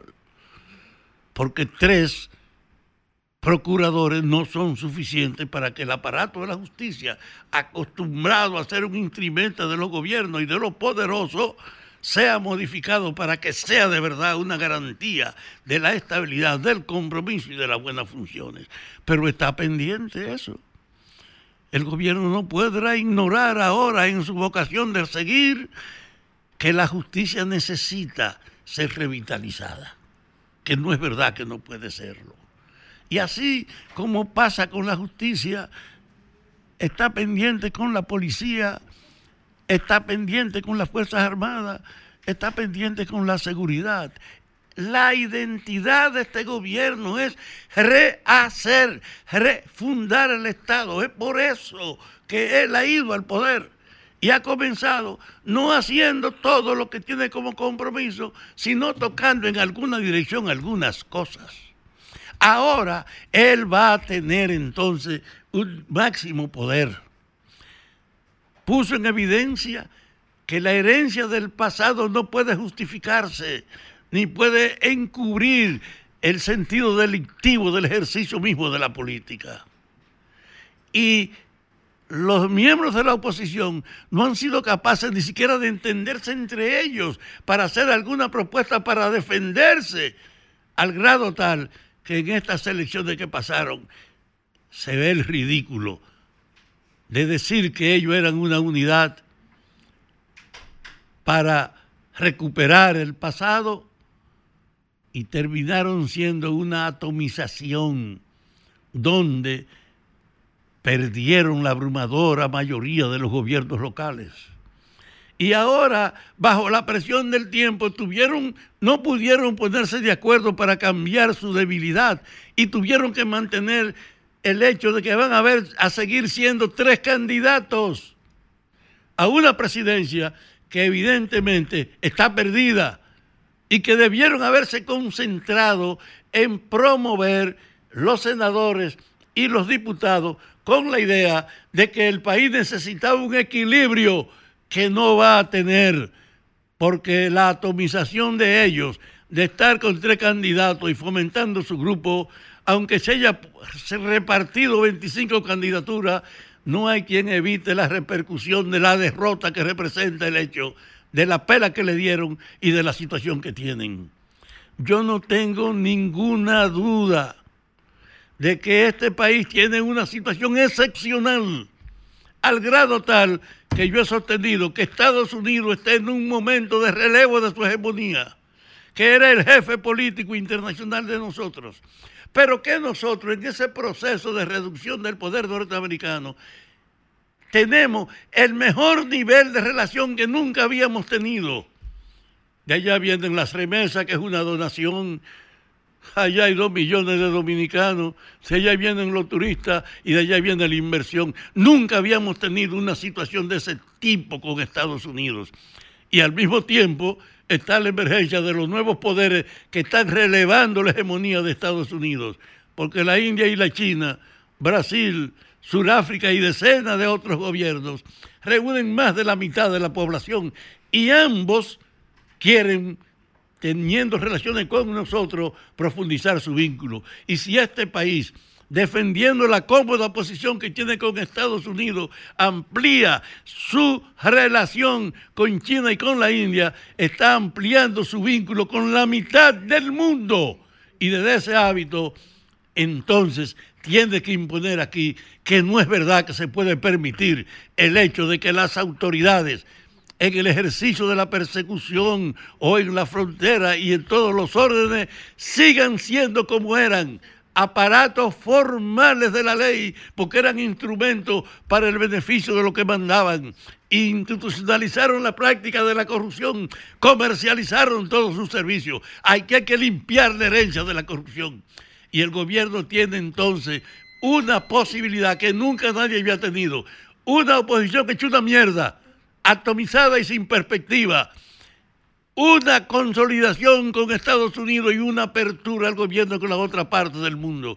Nunca antes tuvimos una situación como esa. Y ahora en dos meses se va a consolidar la autoridad del presidente, la corriente de que hay que seguir limpiando esto y exigiéndole, pidiendo cuenta a los vagabundos que han corrompido en todos los órdenes que han corrompido el ejercicio de la autoridad política.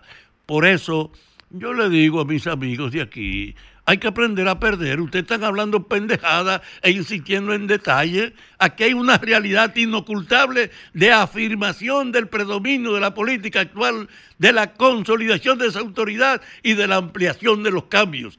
El resto es pura vaina.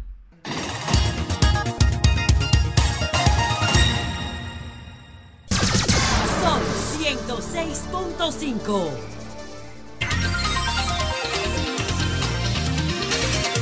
Bueno, señores, que estamos de regreso. Ya son las 4 con 3 minutos. Este es el sol de la tarde, sol del país. Y bueno, esta tarde nos visita, lo había prometido en alguna intervención que tuvimos a través de la vía telefónica para temas específicos, el ministro de Energía y Minas, Antonio Almonte, el ingeniero Antonio Almonte, con quien vamos a conversar de diversos temas. Buenas tardes, ministro. Muy buenas tardes y un saludo a este panel. eh, encantado y le agradezco mucho la invitación a este programa. Así es. Eh, ministro, va- vamos a hablar de algunos de, eh, bueno, los referimentos que hizo el presidente ayer eh, sobre el tema energético en su discurso, así como cifras muy frías a, a tratar de intentar desglosar un poco, pero antes a mí me encantaría que comenzáramos la conversación respecto a toda una discusión que se ha dado desde el fin de semana pasado eh, sobre, surgió una información en torno a un estudio, un estudio que publicó eh, una empresa consultora que lo dirige Magín Díaz y que ha hecho unas recomendaciones ahí, que ha creado todo un avispero respecto al reglamento sobre el uso eh, de energías renovables, que señalaba incluso que esa, la energía renovable, en concreto los paneles solares, eh, generaban un déficit de cerca de 90 millones de dólares a las empresas distribuidoras del país. Entonces, aunque tampoco yo he visto detalladamente este informe que ha soltado este avispero, eh, yo no entiendo, porque uno siempre ha pensado que el tema de la, de la energía renovable eh, es positiva. Entonces ahí se genera un poco de confusión. ¿Cómo impacta de manera negativa la sede? ¿Y qué es lo malo de esa energía renovable?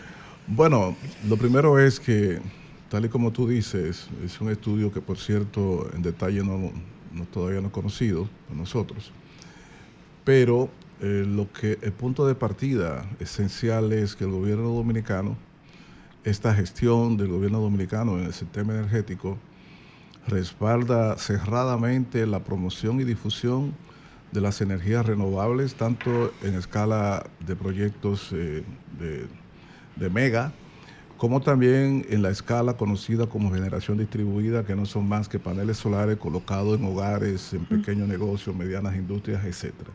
Nosotros respaldamos, nosotros hemos liderado como gobierno, como ningún otro en la historia, eh, la promoción de las energías renovables por razones estratégicas y solamente ahora mismo tenemos 1.400 megavatios en construcción de paneles de instalaciones fotovoltaicas.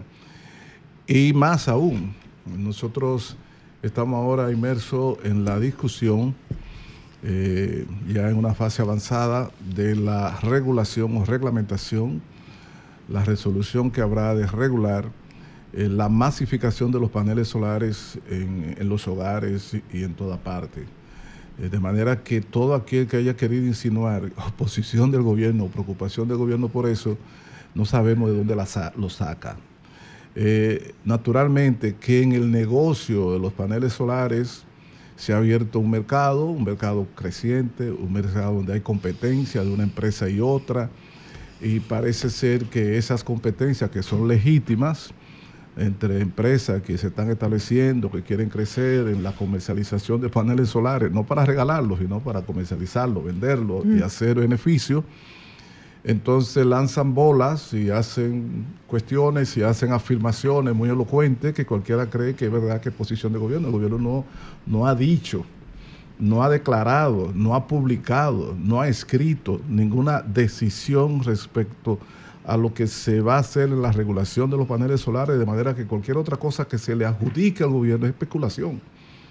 Nosotros vamos a publicar antes de que termine este semestre resoluciones debidamente consensuadas, evaluadas, con asesoría internacional que ya se hizo, con consultas nacionales, y entonces habrá una resolución de la superintendencia y a partir de ahí podría abrirse un debate haciendo referencia firme, pero lo demás, que alguien diga algo, publique algo, señale, acuse, bueno, nosotros no podemos evitarlo, pero no tiene nada que ver con la verdad. Si, de, si de todos modos, ministro, el tema de la energía renovable, pese a que es una tendencia en el mundo promover este tipo de energía porque supone que ayuda al medio ambiente y a mejorar la calidad de vida de- de- de- de- del mundo, por decir. Y a baratas. Y a- bueno, eh, ahí viene justamente la pregunta, pero supone o supone no, en República Dominicana instalar un panel solar o cualquier tipo de instrumento que vaya a, mejorar el medio ambiente, lejos de ser algo cómodo, económicamente factible, se convierte prácticamente en una odisea. ¿A qué se debe eso?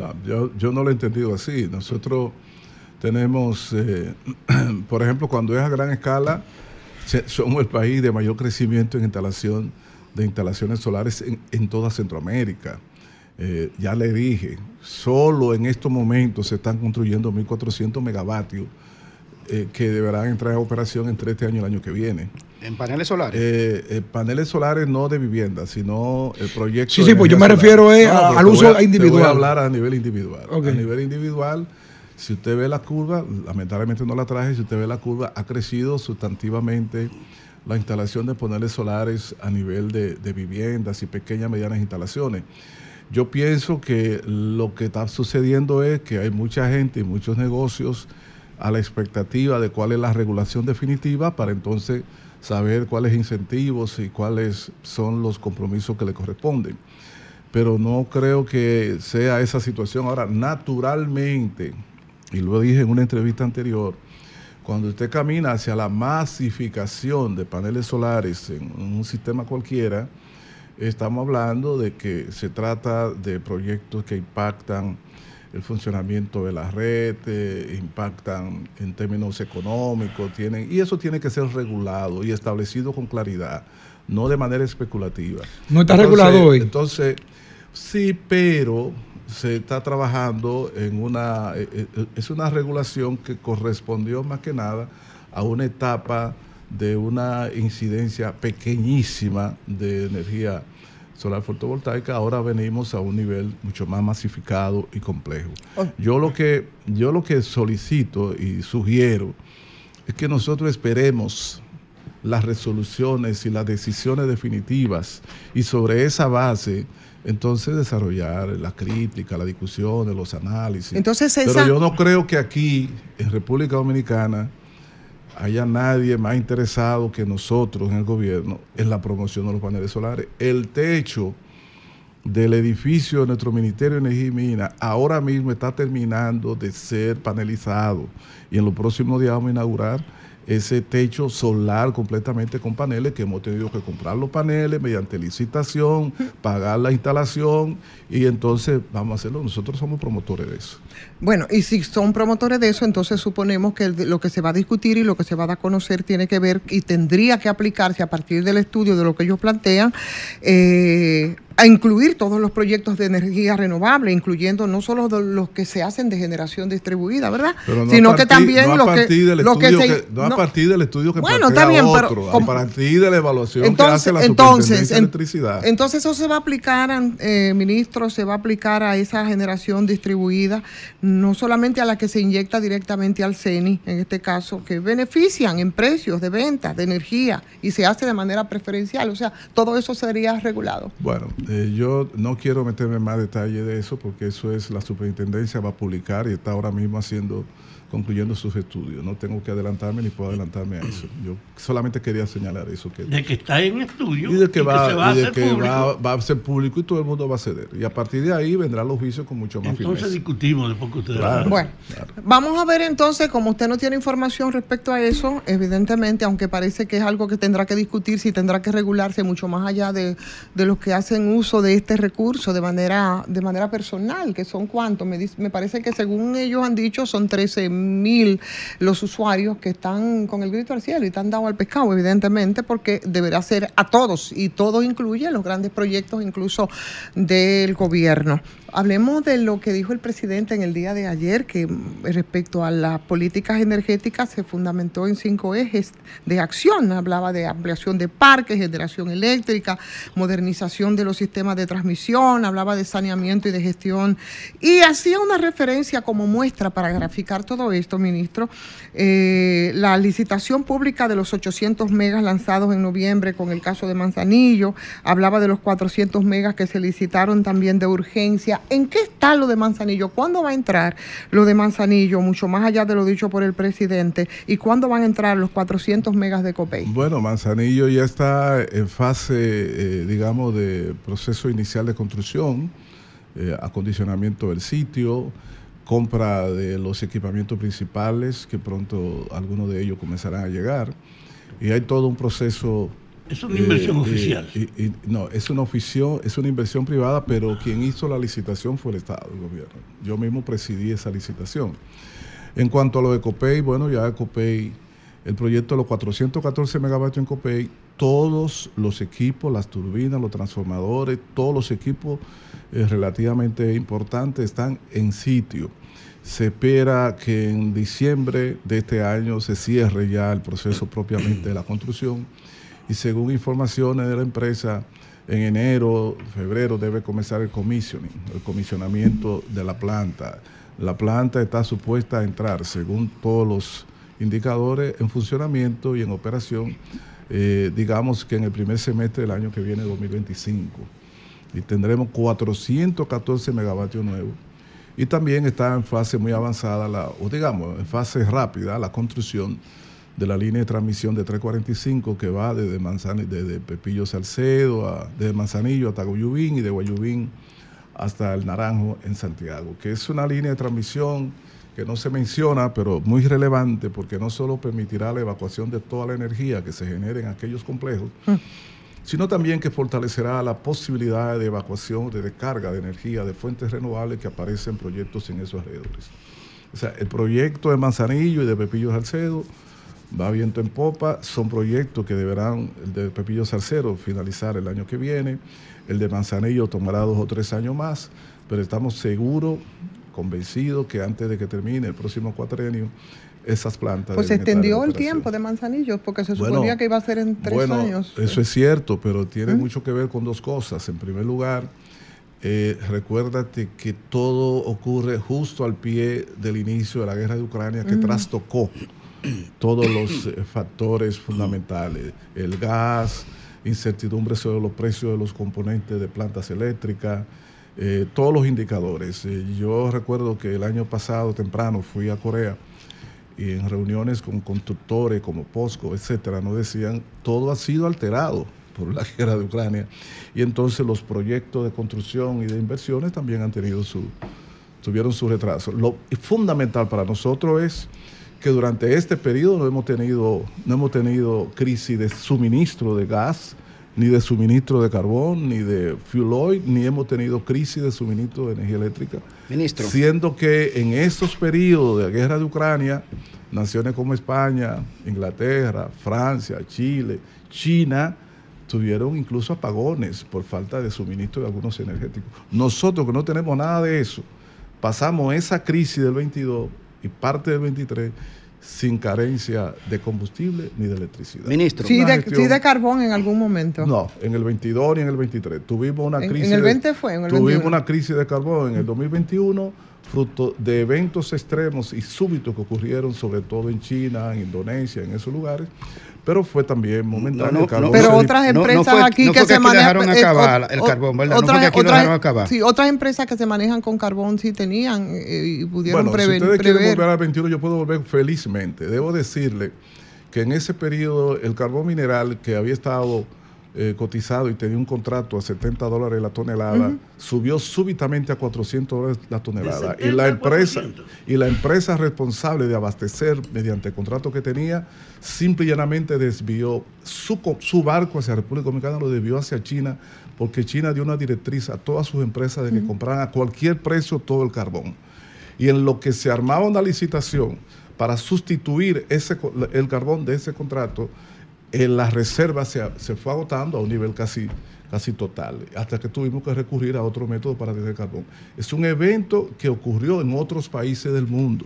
Pero que aquí dejamos acabar el carbón, lo dejamos acabar aquí. Bueno, si tú lo quieres plantear así, Bueno, ¿qué yo pues voy a eso fue- hacer? eso fue lo que es yo pasó. no, no es que yo no te voy a discutir ese punto, porque yo te estoy diciendo que si tú pasas de 70 a 400 y si la empresa que te va a abastecer de carbón desvía barco, ilegalmente que hicieron ustedes ya de- como debía- gobierno entonces, si había contrato. debía su barco, entonces tuvimos que hacer valernos de los medios que fuera, estuvieran a nuestro alcance para adquirir el carbón y restablecer el servicio como se ha restablecido hasta el día de hoy. Y establecieron, algo, escúchame, establecieron entonces ustedes, ministro, en ese momento algún proceso legal frente a esa empresa contratada, porque supone entonces que eso le costó mm, miles de millones de dólares a la República Dominicana. No sé si miles de millones de dólares. Se dice tuvo- como do- 400 o 200. tuvo- no sé si miles, pero tuvo un costo importante.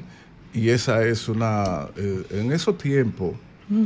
eh, justamente en esos tiempos, poco después, salió el que administraba Punta Catalina, que era Serafín Canario, entró otra administración de Punta Catalina y quedó a cargo de ese proceso. Por producto de eso, ministro, de esa misma situación que se dio. No, hubo- Porque parece que no se previó, ¿no? Sí, no se previó. Evidentemente no se previó, bueno, yo pero le voy a- bueno. yo le voy a decir lo siguiente. ¿Cómo usted podía prever que el carbón iba a pasar, que había estado durante décadas a precio tal, iba a pasar de 70 de súbito a 400 dólares? Pero, ministro, pero, disculpe, no, ministro. ¿Cómo te iba a prever eso? Eso en primer lugar. En segundo lugar, ¿cómo te iba a prever las inundaciones y los problemas extremos que ocurrieron en China y en varios países más que se concatenaron, incluyendo a principios de 2021 en Texas, donde el gas en la tubería se frizó?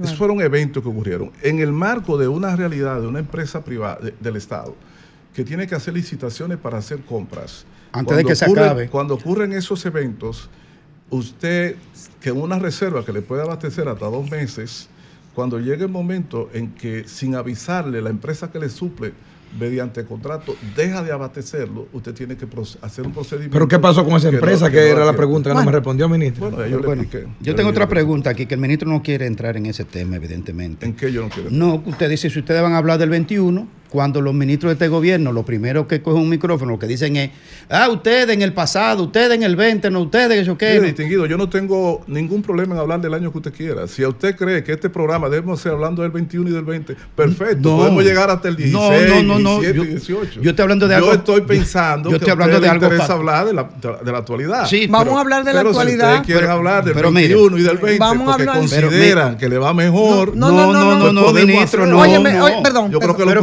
yo tengo una pregunta aquí. No, yo sé, sobre- yo te voy a sobre- pasar. Mire, ministro, O sea, a si el nosotros. programa no, es no, para te voy a pasar a la población de la actualidad Sí, o perdón. es para molestar a alguien específico. Espérate, eh, perdón, perdón, mire, mire, señor Sí, ministro. pero ministro no, oh, puede perdón, molestar porque le pregunten ni del No, pasado ni del no presente. me Me, Mire, no, uh, nosotros lo que pretendemos es informar y conversar. Y como el tema es tan amplio, yo no sé por qué usted, ministro, con todo el respeto, está como un poco a la defensiva. No es así. Lo que pasa es que era una referencia importante y vamos a pasar No, al punto de actualidad. Ahora, Pero oye, Bibón, no, pero no, es que estamos a la defensiva. Hombre, pues entonces no que diga yo- que es lo que nos conviene. A nosotros nos conviene lo que usted diga que es noticia y es lo colectivo. Y eso era parte Pero lo que yo importante. digo es, pero yo tengo derecho también a hacer un comentario. Ustedes, Claro, que ustedes me hacen una pregunta derecho. sobre el 21 y se lo expliqué. Claro. Volví y le- y volví y se lo expliqué. Y después dice otra vez el 21. Digo, ah, pero si ustedes quieren No, ir al 21. Eso quiere decir que no queda claro cuando explica, ministro. No, lo que quiere Eso es lo que quiere decir. Posiblemente que yo no diga lo que, que no, he dicho lo que usted quiere que yo diga. Mire, No, oye, tal vez no, tal vez la con- respuesta no satisface la pregunta. Con perdón, aquí está operando algo que yo lo impongo aquí como una línea, la expongo. Ah, la Estos muchachos están demasiado penetrados por el pasado y nosotros estamos demasiado comprometidos con la actualidad. Tú estás hablando de la actualidad y de la realidad. La historia puede ser de interés, pero no tiene nada que ver con el ejercicio. Pero yo no tengo ningún problema en venir dos horas a hablar del pasado. Bueno, Claro. la... O sea, si a mí me invitan a hablar el 21 y del 20. Pero, ministro, no se ponga en esa tónica, porque una de las cosas que tienen estos funcionarios de este gobierno es que cuando van a coger un turno, es como que este país estaba cerrado y de repente lo vinieron a recatar, eh, que en este país no se hizo nada. Pero entonces son los funcionarios que vienen hablando del pasado. ¿Cómo Pero- está el tema de las distribuidoras? pero yo ahora quiero mismo? hacer una un pregunta, Ivonne. se- no, pero para, para traer al ministro acá, para que no se moleste, porque la verdad no queremos que el ministro de ninguna manera se moleste, que de Sí, verdad pero- parece que está un poquito... Déjame no, decirte, no, no. decirte una cosa. No, no, no, pero usted no puede decirte- molestarse por lo que le pregunten y, y que tiene que ver con su área, ministro, de ninguna manera. Según, según mucha gente, una de mis características es la calma y el respeto que yo trato a todo el mundo.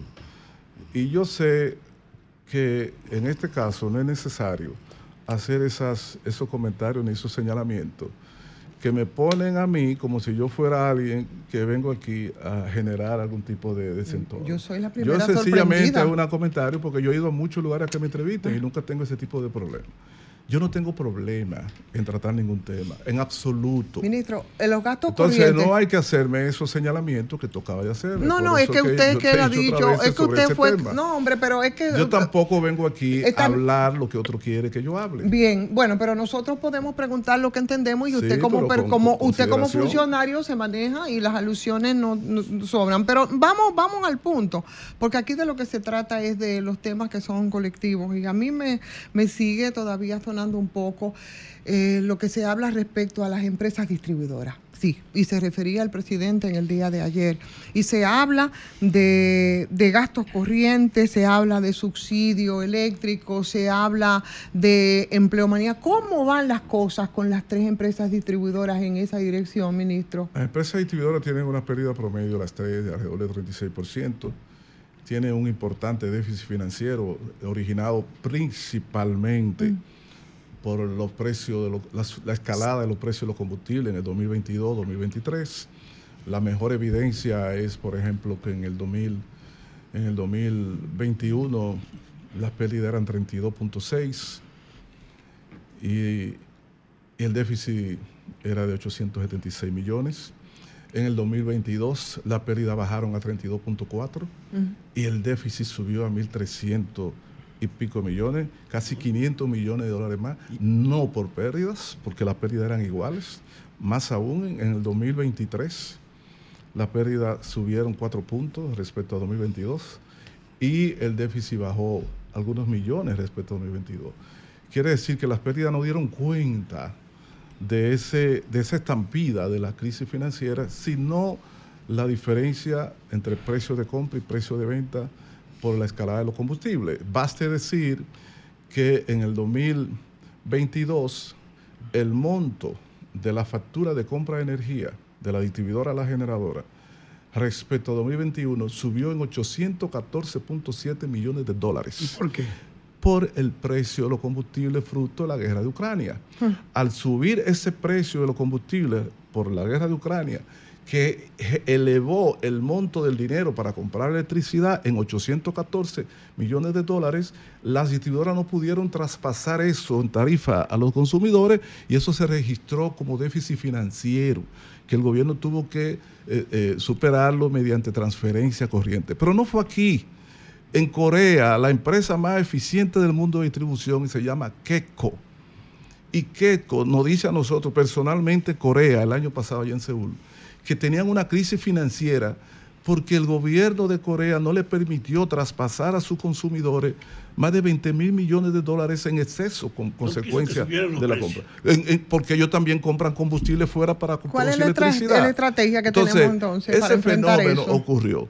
El gobierno, y el presidente fue muy sincero ayer, dijo que, que había problemas de gestión en la distribuidora, que Mm. sí habían eh, mejorado en cuanto al abastecimiento de energía, pero dejó el mensaje claro de que una preocupación central de este gobierno, sobre todo eh, ahora con mucho mayor claridad, con el horizonte de que va una reelección segura, salvo cualquier imprevisto, es de que se le va a apretar la atención fundamental en inversiones y en cambios de modelo gerencial de las empresas distribuidoras eh, en adelante. Esos son planes que están en, en- desarrollo y en su momento pues el presidente lo anunciará. Nosotros tenemos conciencia de que todo el avance que hemos hecho en generación, en generación térmica, el extraordinario avance en generación eh, eh, renovable como nunca nadie antes se había hecho en el país, en ninguno de los dos renglones. Los avances y modernización de la transmisión, los cambios institucionales, incluyendo la eliminación de la CDE, que algunos llegaron a decir que eso iba a significar el hundimiento del sector eléctrico, como si el sector eléctrico dependiera de una burocracia.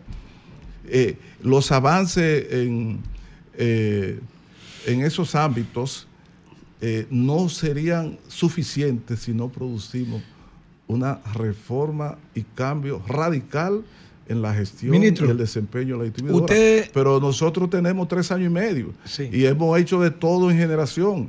No podemos hacerlo todo. Pero se supone que hacer. diseñaron una estrategia, sobre todo por no. el inconveniente de la guerra, por el inconveniente de... eso está Tuvimos, haciendo- tuvimos, pero no podíamos diseñar una estrategia para la guerra, ni podíamos diseñar una Pero estrategia para la escasez de combustible en el 21 que afectó las cuentas del gobierno y de las distribuidoras. No podíamos tener una estrategia para la guerra de Ucrania, ni la persistencia de esos precios en, en este Pero momento. frente a las grandes pérdidas, entonces ahora sí hay una estrategia diseñada, porque se supone que tienen que tener un recurso para enfrentar todo eso, o nos vamos a quedar estamos trabajando en eso y usted lo verá. Bueno. Usted tiene juventud suficiente y usted lo verá. Sí, ministro, usted habló de, un, de pérdidas de un 36% entre las tres EDE, ¿verdad? ¿Cuál es el nivel de pérdida de cada EDE? A ver, ¿quién está ayudando a quién? Esa es una excelente pregunta, porque se le ha pegado a todo el sector eléctrico la crisis de una en general, distribuidora. EDS tiene 53% de pérdida. Au. Y el de norte y el de sur, sumada a las dos, el promedio es 26%. Lo que quiere decir que 53 con 26 no es comparable. Y, y el de norte y el de sur abastecen el 75% más de los, de los clientes del sector eléctrico. Es de este ha dañado el promedio de las tres distribuidoras. Pero de este también, el- déficit financiero particular de este es más del 40% el déficit financiero total. Cuando usted mira los indicadores, se da cuenta que el problema de los indicadores de las distribuidoras, que no son buenos de ninguna manera ni en ninguna, pero han estado ¿Y lastrados por qué, fundamentalmente por qué por de este es un desastre? Ahora, yo soy viejo. E históricamente, cuando tuve el histórico, y yo conozco bien la historia del proceso, históricamente, de este ha sido un desastre en términos de la gestión de su infraestructura, de los procesos de cobro, facturación y también de corrupción. Entonces, este ha sido un desastre.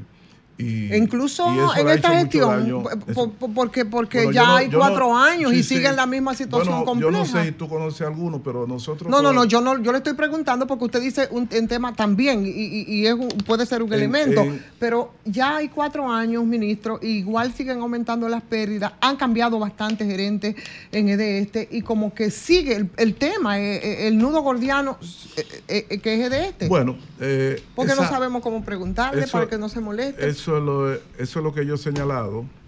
Eso es lo que he señalado en términos de la situación de la distribuidora y el peso de los indicadores de este en la distribuidora. De todas maneras, el desempeño del subsector de distribución en el sector eléctrico dominicano no, no puede ser defendido por nadie. Ministro, no entonces las dos o tres cancelaciones que ha tenido eh, de este, de sus directores, se debe también entonces a temas de mala administración y corrupción, como usted ha No, señalado. no, de corrupción no hemos tenido ninguna constancia.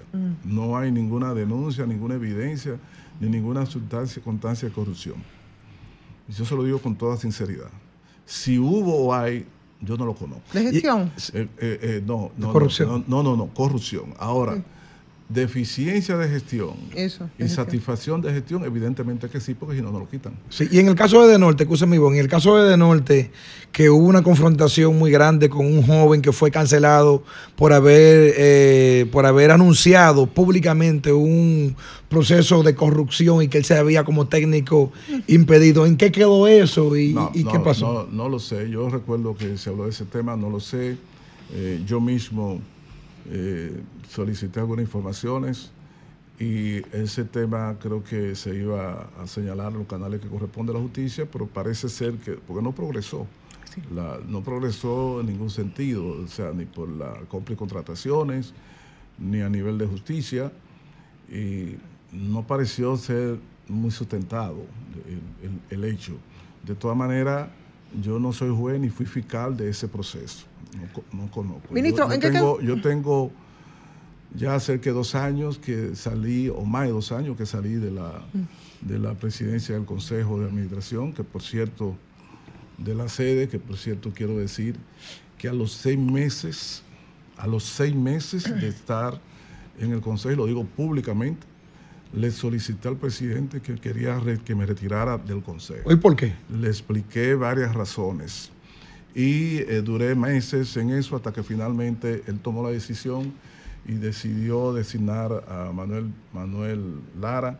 Yo mismo ayudé a la búsqueda y, y cosas y hasta juramenté. Eh, y yo quería salir, yo duré un buen tiempo queriendo salir de la ¿Pero a qué se debe, ministro? Porque usted siendo el jefe del área. No, se debe a lo siguiente. Aquí en este país hay una grave confusión con respecto a eso. En ningún otro país de América Latina, y salga, existe un ministro de energía administrando una empresa de distribución. La gente aquí cree como que es lo contrario, que, que el ministro de energía tiene que ser el administrador de todo. Yo no soy controla todo.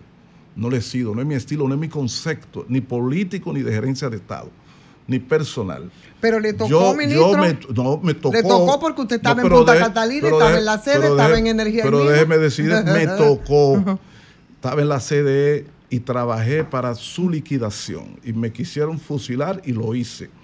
Estaba en la CDE y trabajé para la formalización junto con otros sectores del Estado, la formalización de Punta Catalina como una empresa de generación pública independiente y se logró. Estaba en la distribuidora en el Consejo de Administración y presenté mi decisión y mi interés de salir de ahí y finalmente el presidente me- me- me- me lo concedió. Y entonces alguna gente que no sé razones por las cuales no, no me sacan el guante, dijeron que me habían quitado. Pues yo lo digo públicamente aquí porque el presidente de la República está ahí. Y hay muchos, los compañeros ministros míos, los miembros del gabinete y muchos funcionarios saben que yo tenía tiempo solicitando porque consideraba que como ministro no tenía que ser administrador de las empresas. Había que agregar transparencia en la composición y funcionamiento del sector eléctrico dominicano.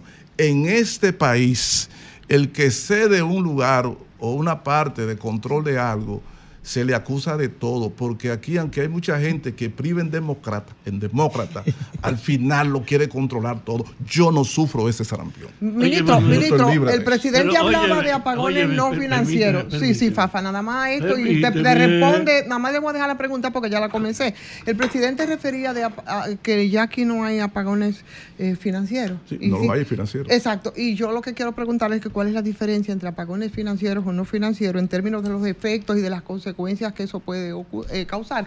Respóndale a Fafa y después entonces me responde. No, yo te respondo ahora mismo, porque es breve. La respuesta a tu pregunta es breve. Ah, no bueno. hay.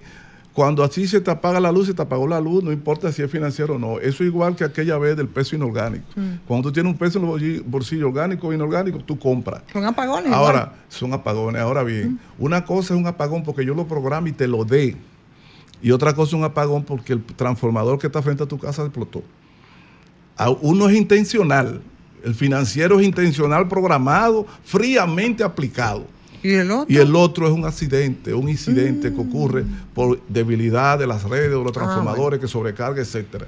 Entonces esa es la diferencia. Ahora, la el otro no es por intencionalidad. casualidad, bueno. Mira, hay una situación de que es muy compleja el área de la gestión empresarial. Manuel Lara y yo somos amigos de la vida y el presidente le pidió que aceptara ese cargo y él a los tres meses dijo yo no quiero seguir aquí porque es verdad que hay una situación muy compleja y ese hombre que Y es un decirte, hombre, general, un hombre no extra- quiso. extremadamente competente. ¿Por qué Eh, se han ido tanta gente de la, de la sede? ¿Por qué? Porque una cosa, Ivonne, y escúchame que te hable con la confianza que te voy a Claro. decir, porque tú me inspiras a veces amor. No, a usted llegó a pelear conmigo. No, a Usted veces- que- a veces no. Usted pretendió Sí, sí. venir a llegar a Con- pelear conmigo, pero no se le dio porque yo no estoy en eso. Yo tengo mucho tiempo detrás de ti por pelear, pero no me deja. Señores. No me deja. Sí, No le dio, no como- le dio. No, y tú recuerdas aquella expresión de Mao Zedong. El árbol quiere paz, pero el viento no lo deja. Ministro, ¿Por qué, ¿Por qué se se han ido tanto? ¿Por qué se han ido? Porque una cosa es comentar, analizar, criticar, mirar el sector y otra cosa es ponerse las botas y, enfrentarse al tema de los gerentes, al tema de los empleados, los técnicos de la cooperativa, al tema de las comunidades y la asociación y Sigue la huelga, siendo lo más complejo al de tema de al tema de convencer al, al- al ministro de Hacienda que le dé el dinero para hacer las inversiones. Y eso requiere Ministro. tiempo completo y mucho conflicto. Y Pun- está pu- dispuesto y puntualmente. está dispuesto también a aguantar diariamente Sí, ministro. funda como dicen ustedes Puntualmente, puntualmente, porque nos están no haciendo todo el más- mundo está dispuesto. nos están haciendo más señas con tráfico que tenemos que irnos ya, ministro. Dos cosas. ¿A qué se debe el incremento abusivo de la tarifa eléctrica en los hogares dominicanos? Y número dos, la barcaza de ASUA. ¿Qué van a hacer con eso? ¿en cuál Que es un dolor de en cabeza. ¿Cuál es hogares dominicanos? Porque En la mía no se aguanta. En la mía, en la mía. Yo lo puedo decir por mí. En la mía no se aguanta. De 3 mil pesos a 15 mil pesos me sube la factura, Bueno, haciendo lo mismo todos los días. Bueno, no, no, pero yo te, yo te puedo decir, eh, yo te puedo decir que el precio de venta de electricidad ha estado bastante estable en los últimos meses, hace un tiempo, eh, incluso casi frisado. Eh, ahora bien, es posible que alguna distribuidora o algunas áreas hayan hecho facturaciones incorrectas, pero no es que una generalidad. Bueno, Porque esa eso que tú ¿Y el señalas... que afecta eso? ¿Dónde va para protegerse? Eh, Eso que tú señalas de 3 a 15 mil, si hubiera estado sucediendo en el país completo, no se puede caminar en la calle. Eso es posible que haya sucedido en algunos ¿Y la sectores, entonces de. ASUA, ministro? ¿Qué es el problema? Están, tra- están trabajando y produciendo electricidad y ha sido uno de los factores que ha permitido que nosotros abastezcamos el 98. O sea que no la van a quitar de ahí esa 99%. vaina entonces, esa, esa barcaza. Bueno, ella tiene un Que está dañando el Ella medio tiene un contrato que vence dentro de dos años, creo que sí, algo así. Después de ese vencimiento de contrato, vamos a ver cuál es la situación. Bueno, de la aquí a allá se van a tragar, Bueno, de- pues, te van a tragar todo. Bueno, Antonio Almonte, Toñito, yo también le voy a decir Toñito, ¿verdad? Él vino con de puestos, cariño. loco por pelear conmigo, pero no se le va a dar porque eh, no, hoy yo no iba a pelear con usted, no, de ninguna manera. Pero ¿eh? yo te Porque decir, antes de que te vayas, permíteme, No decir, tenemos que- Antonio, tienes que estar dispuesto a que te invitemos otra vez. No, pues yo estoy, yo estoy dispuesto. Se siempre, para- siempre, siempre y cuando, siempre y cuando sea Ivonne que me invite, yo vengo seguro. Pues eres un invitado permanente. Muchísimas gracias, No, gracias Toñito, por estar con nosotros esta tarde. Alejandro.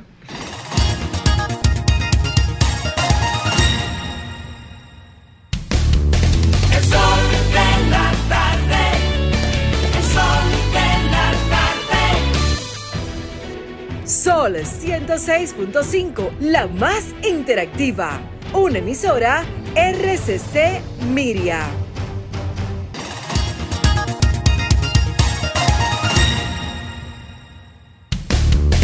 El sol de la tarde. El sol de la tarde. Sol 106.5. Bueno, señores, aquí estamos y ya son bueno, 13 minutos los que faltan para que sean las 5 de la tarde. Garaymier Méndez, te doy las buenas tardes. Gracias. Ivonne, y gracias a toda la audiencia de este formidable programa de las tardes, la audiencia nacional. Miren, muy, muy pro- probablemente nadie supo el nombre y si alguien tenía el nombre ya se le olvidó. Se trata de Joel Cabrera Espino.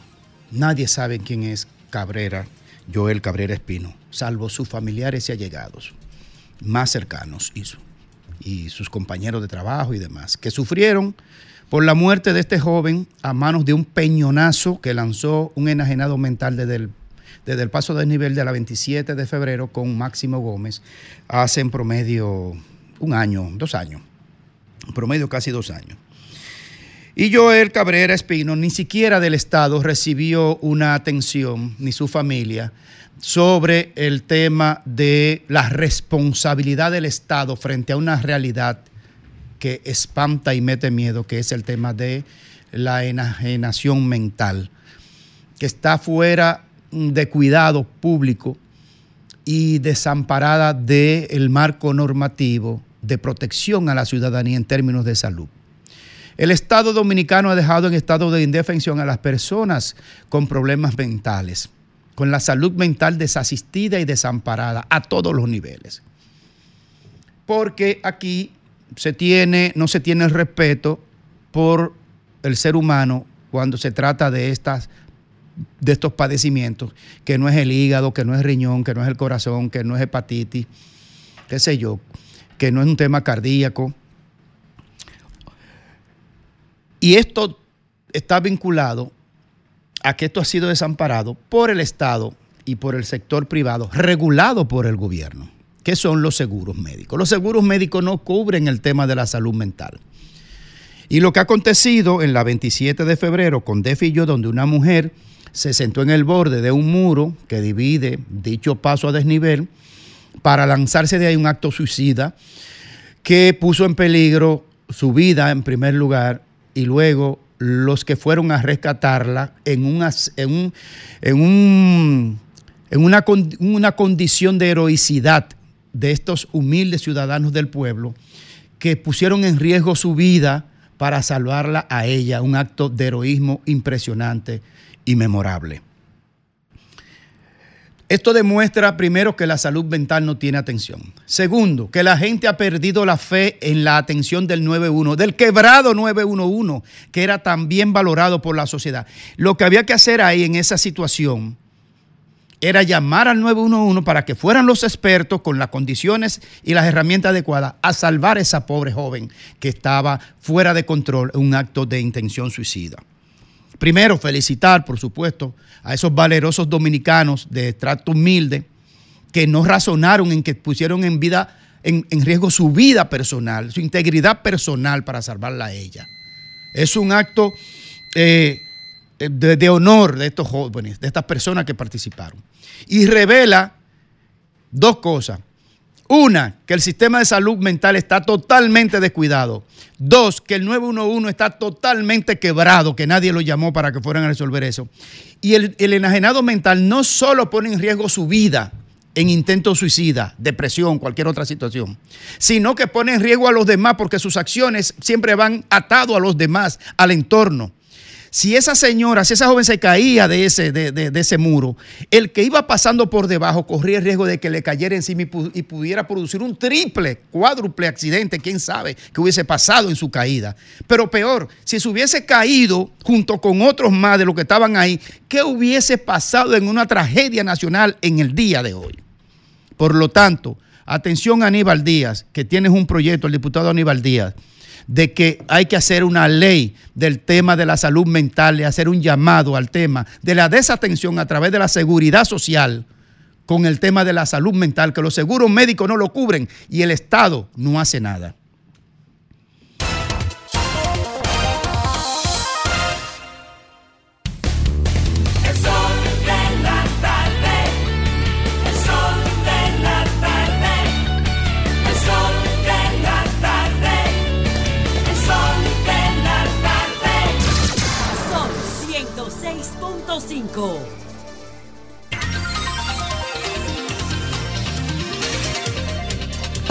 bueno, tú sabes, Kramer Méndez, eh, señores, ya estamos ahí en, la, en, en el último tramo. Tú sabes lo único, la única lección buena que dejó eso es que todavía en este país tenemos un tema de solidaridad y de sensibilidad humana por los que se arriesgaron en el caso de esa señora, que en vez de coger un teléfono para grabar cuando se tire, cuando se mate, entonces se acudió en su auxilio exponiendo incluso y arriesgando su propia vida. Y eso es bastante reconfortante porque me da mucho temor el hecho de que nosotros nos hemos insensibilizado de una forma tal, señores, que sobreponemos grabar algo para después ponerlo a circular en redes ante eh, lograr salvar una vida. Vamos a conversar con la gente, vamos a, vamos a tomar dos o tres llamadas en los, otro- en los dos o tres minutos que nos quedan, Alejandro, porque realmente ya estamos ahí a la vuelta. O si no nos da tiempo, no sé, ustedes dirán si nos da tiempo de coger par de ll- dos llamaditas. Ah, bueno, pues vamos a coger dos llamaditas, vamos a ver que ahí está. Vamos a tomar esta rápidamente. Buenas tardes.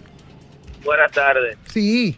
Señores, él sigue el vertedero de Jaina matando a las personas de Jaina sigilosamente. Un humo que no se ve. To- Llamo y llamo porque no me cansaré, Dios mío.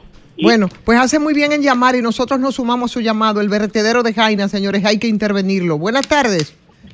Ivonne, buenas tardes. Hola. Eh, parece que Grimer le habla a un grupo de idiotas. Fíjate, en el gobierno de Hipólito Mejía se hizo la ley de seguridad social, que revolucionó todo. completamente. Además, la ley de bancos, o sea, después del asunto de Baninter, eh, se creó la ley que regula los bancos, inclusive después de Baninter, eh, hubo muchos bancos tuvieron problemas y los dueños de los bancos tuvieron que resolver con su patrimonio con su patrimonio personal. Eh, yo la, la de verdad a mí me apena, yo lo escucho, pero de verdad es penoso. A veces yo, yo hasta Bien. lo quito porque Bien. Sí, tú lo quitas. Gracias. Tú, lo, Buenas qui- tú tardes. lo quitas porque nada más quiere ustedes que Buenas le hablen tardes. de su, de su partido y de su gobierno. ¿verdad? Buenas tardes. Por eso tú lo quitas. Buenas tardes. Buenas.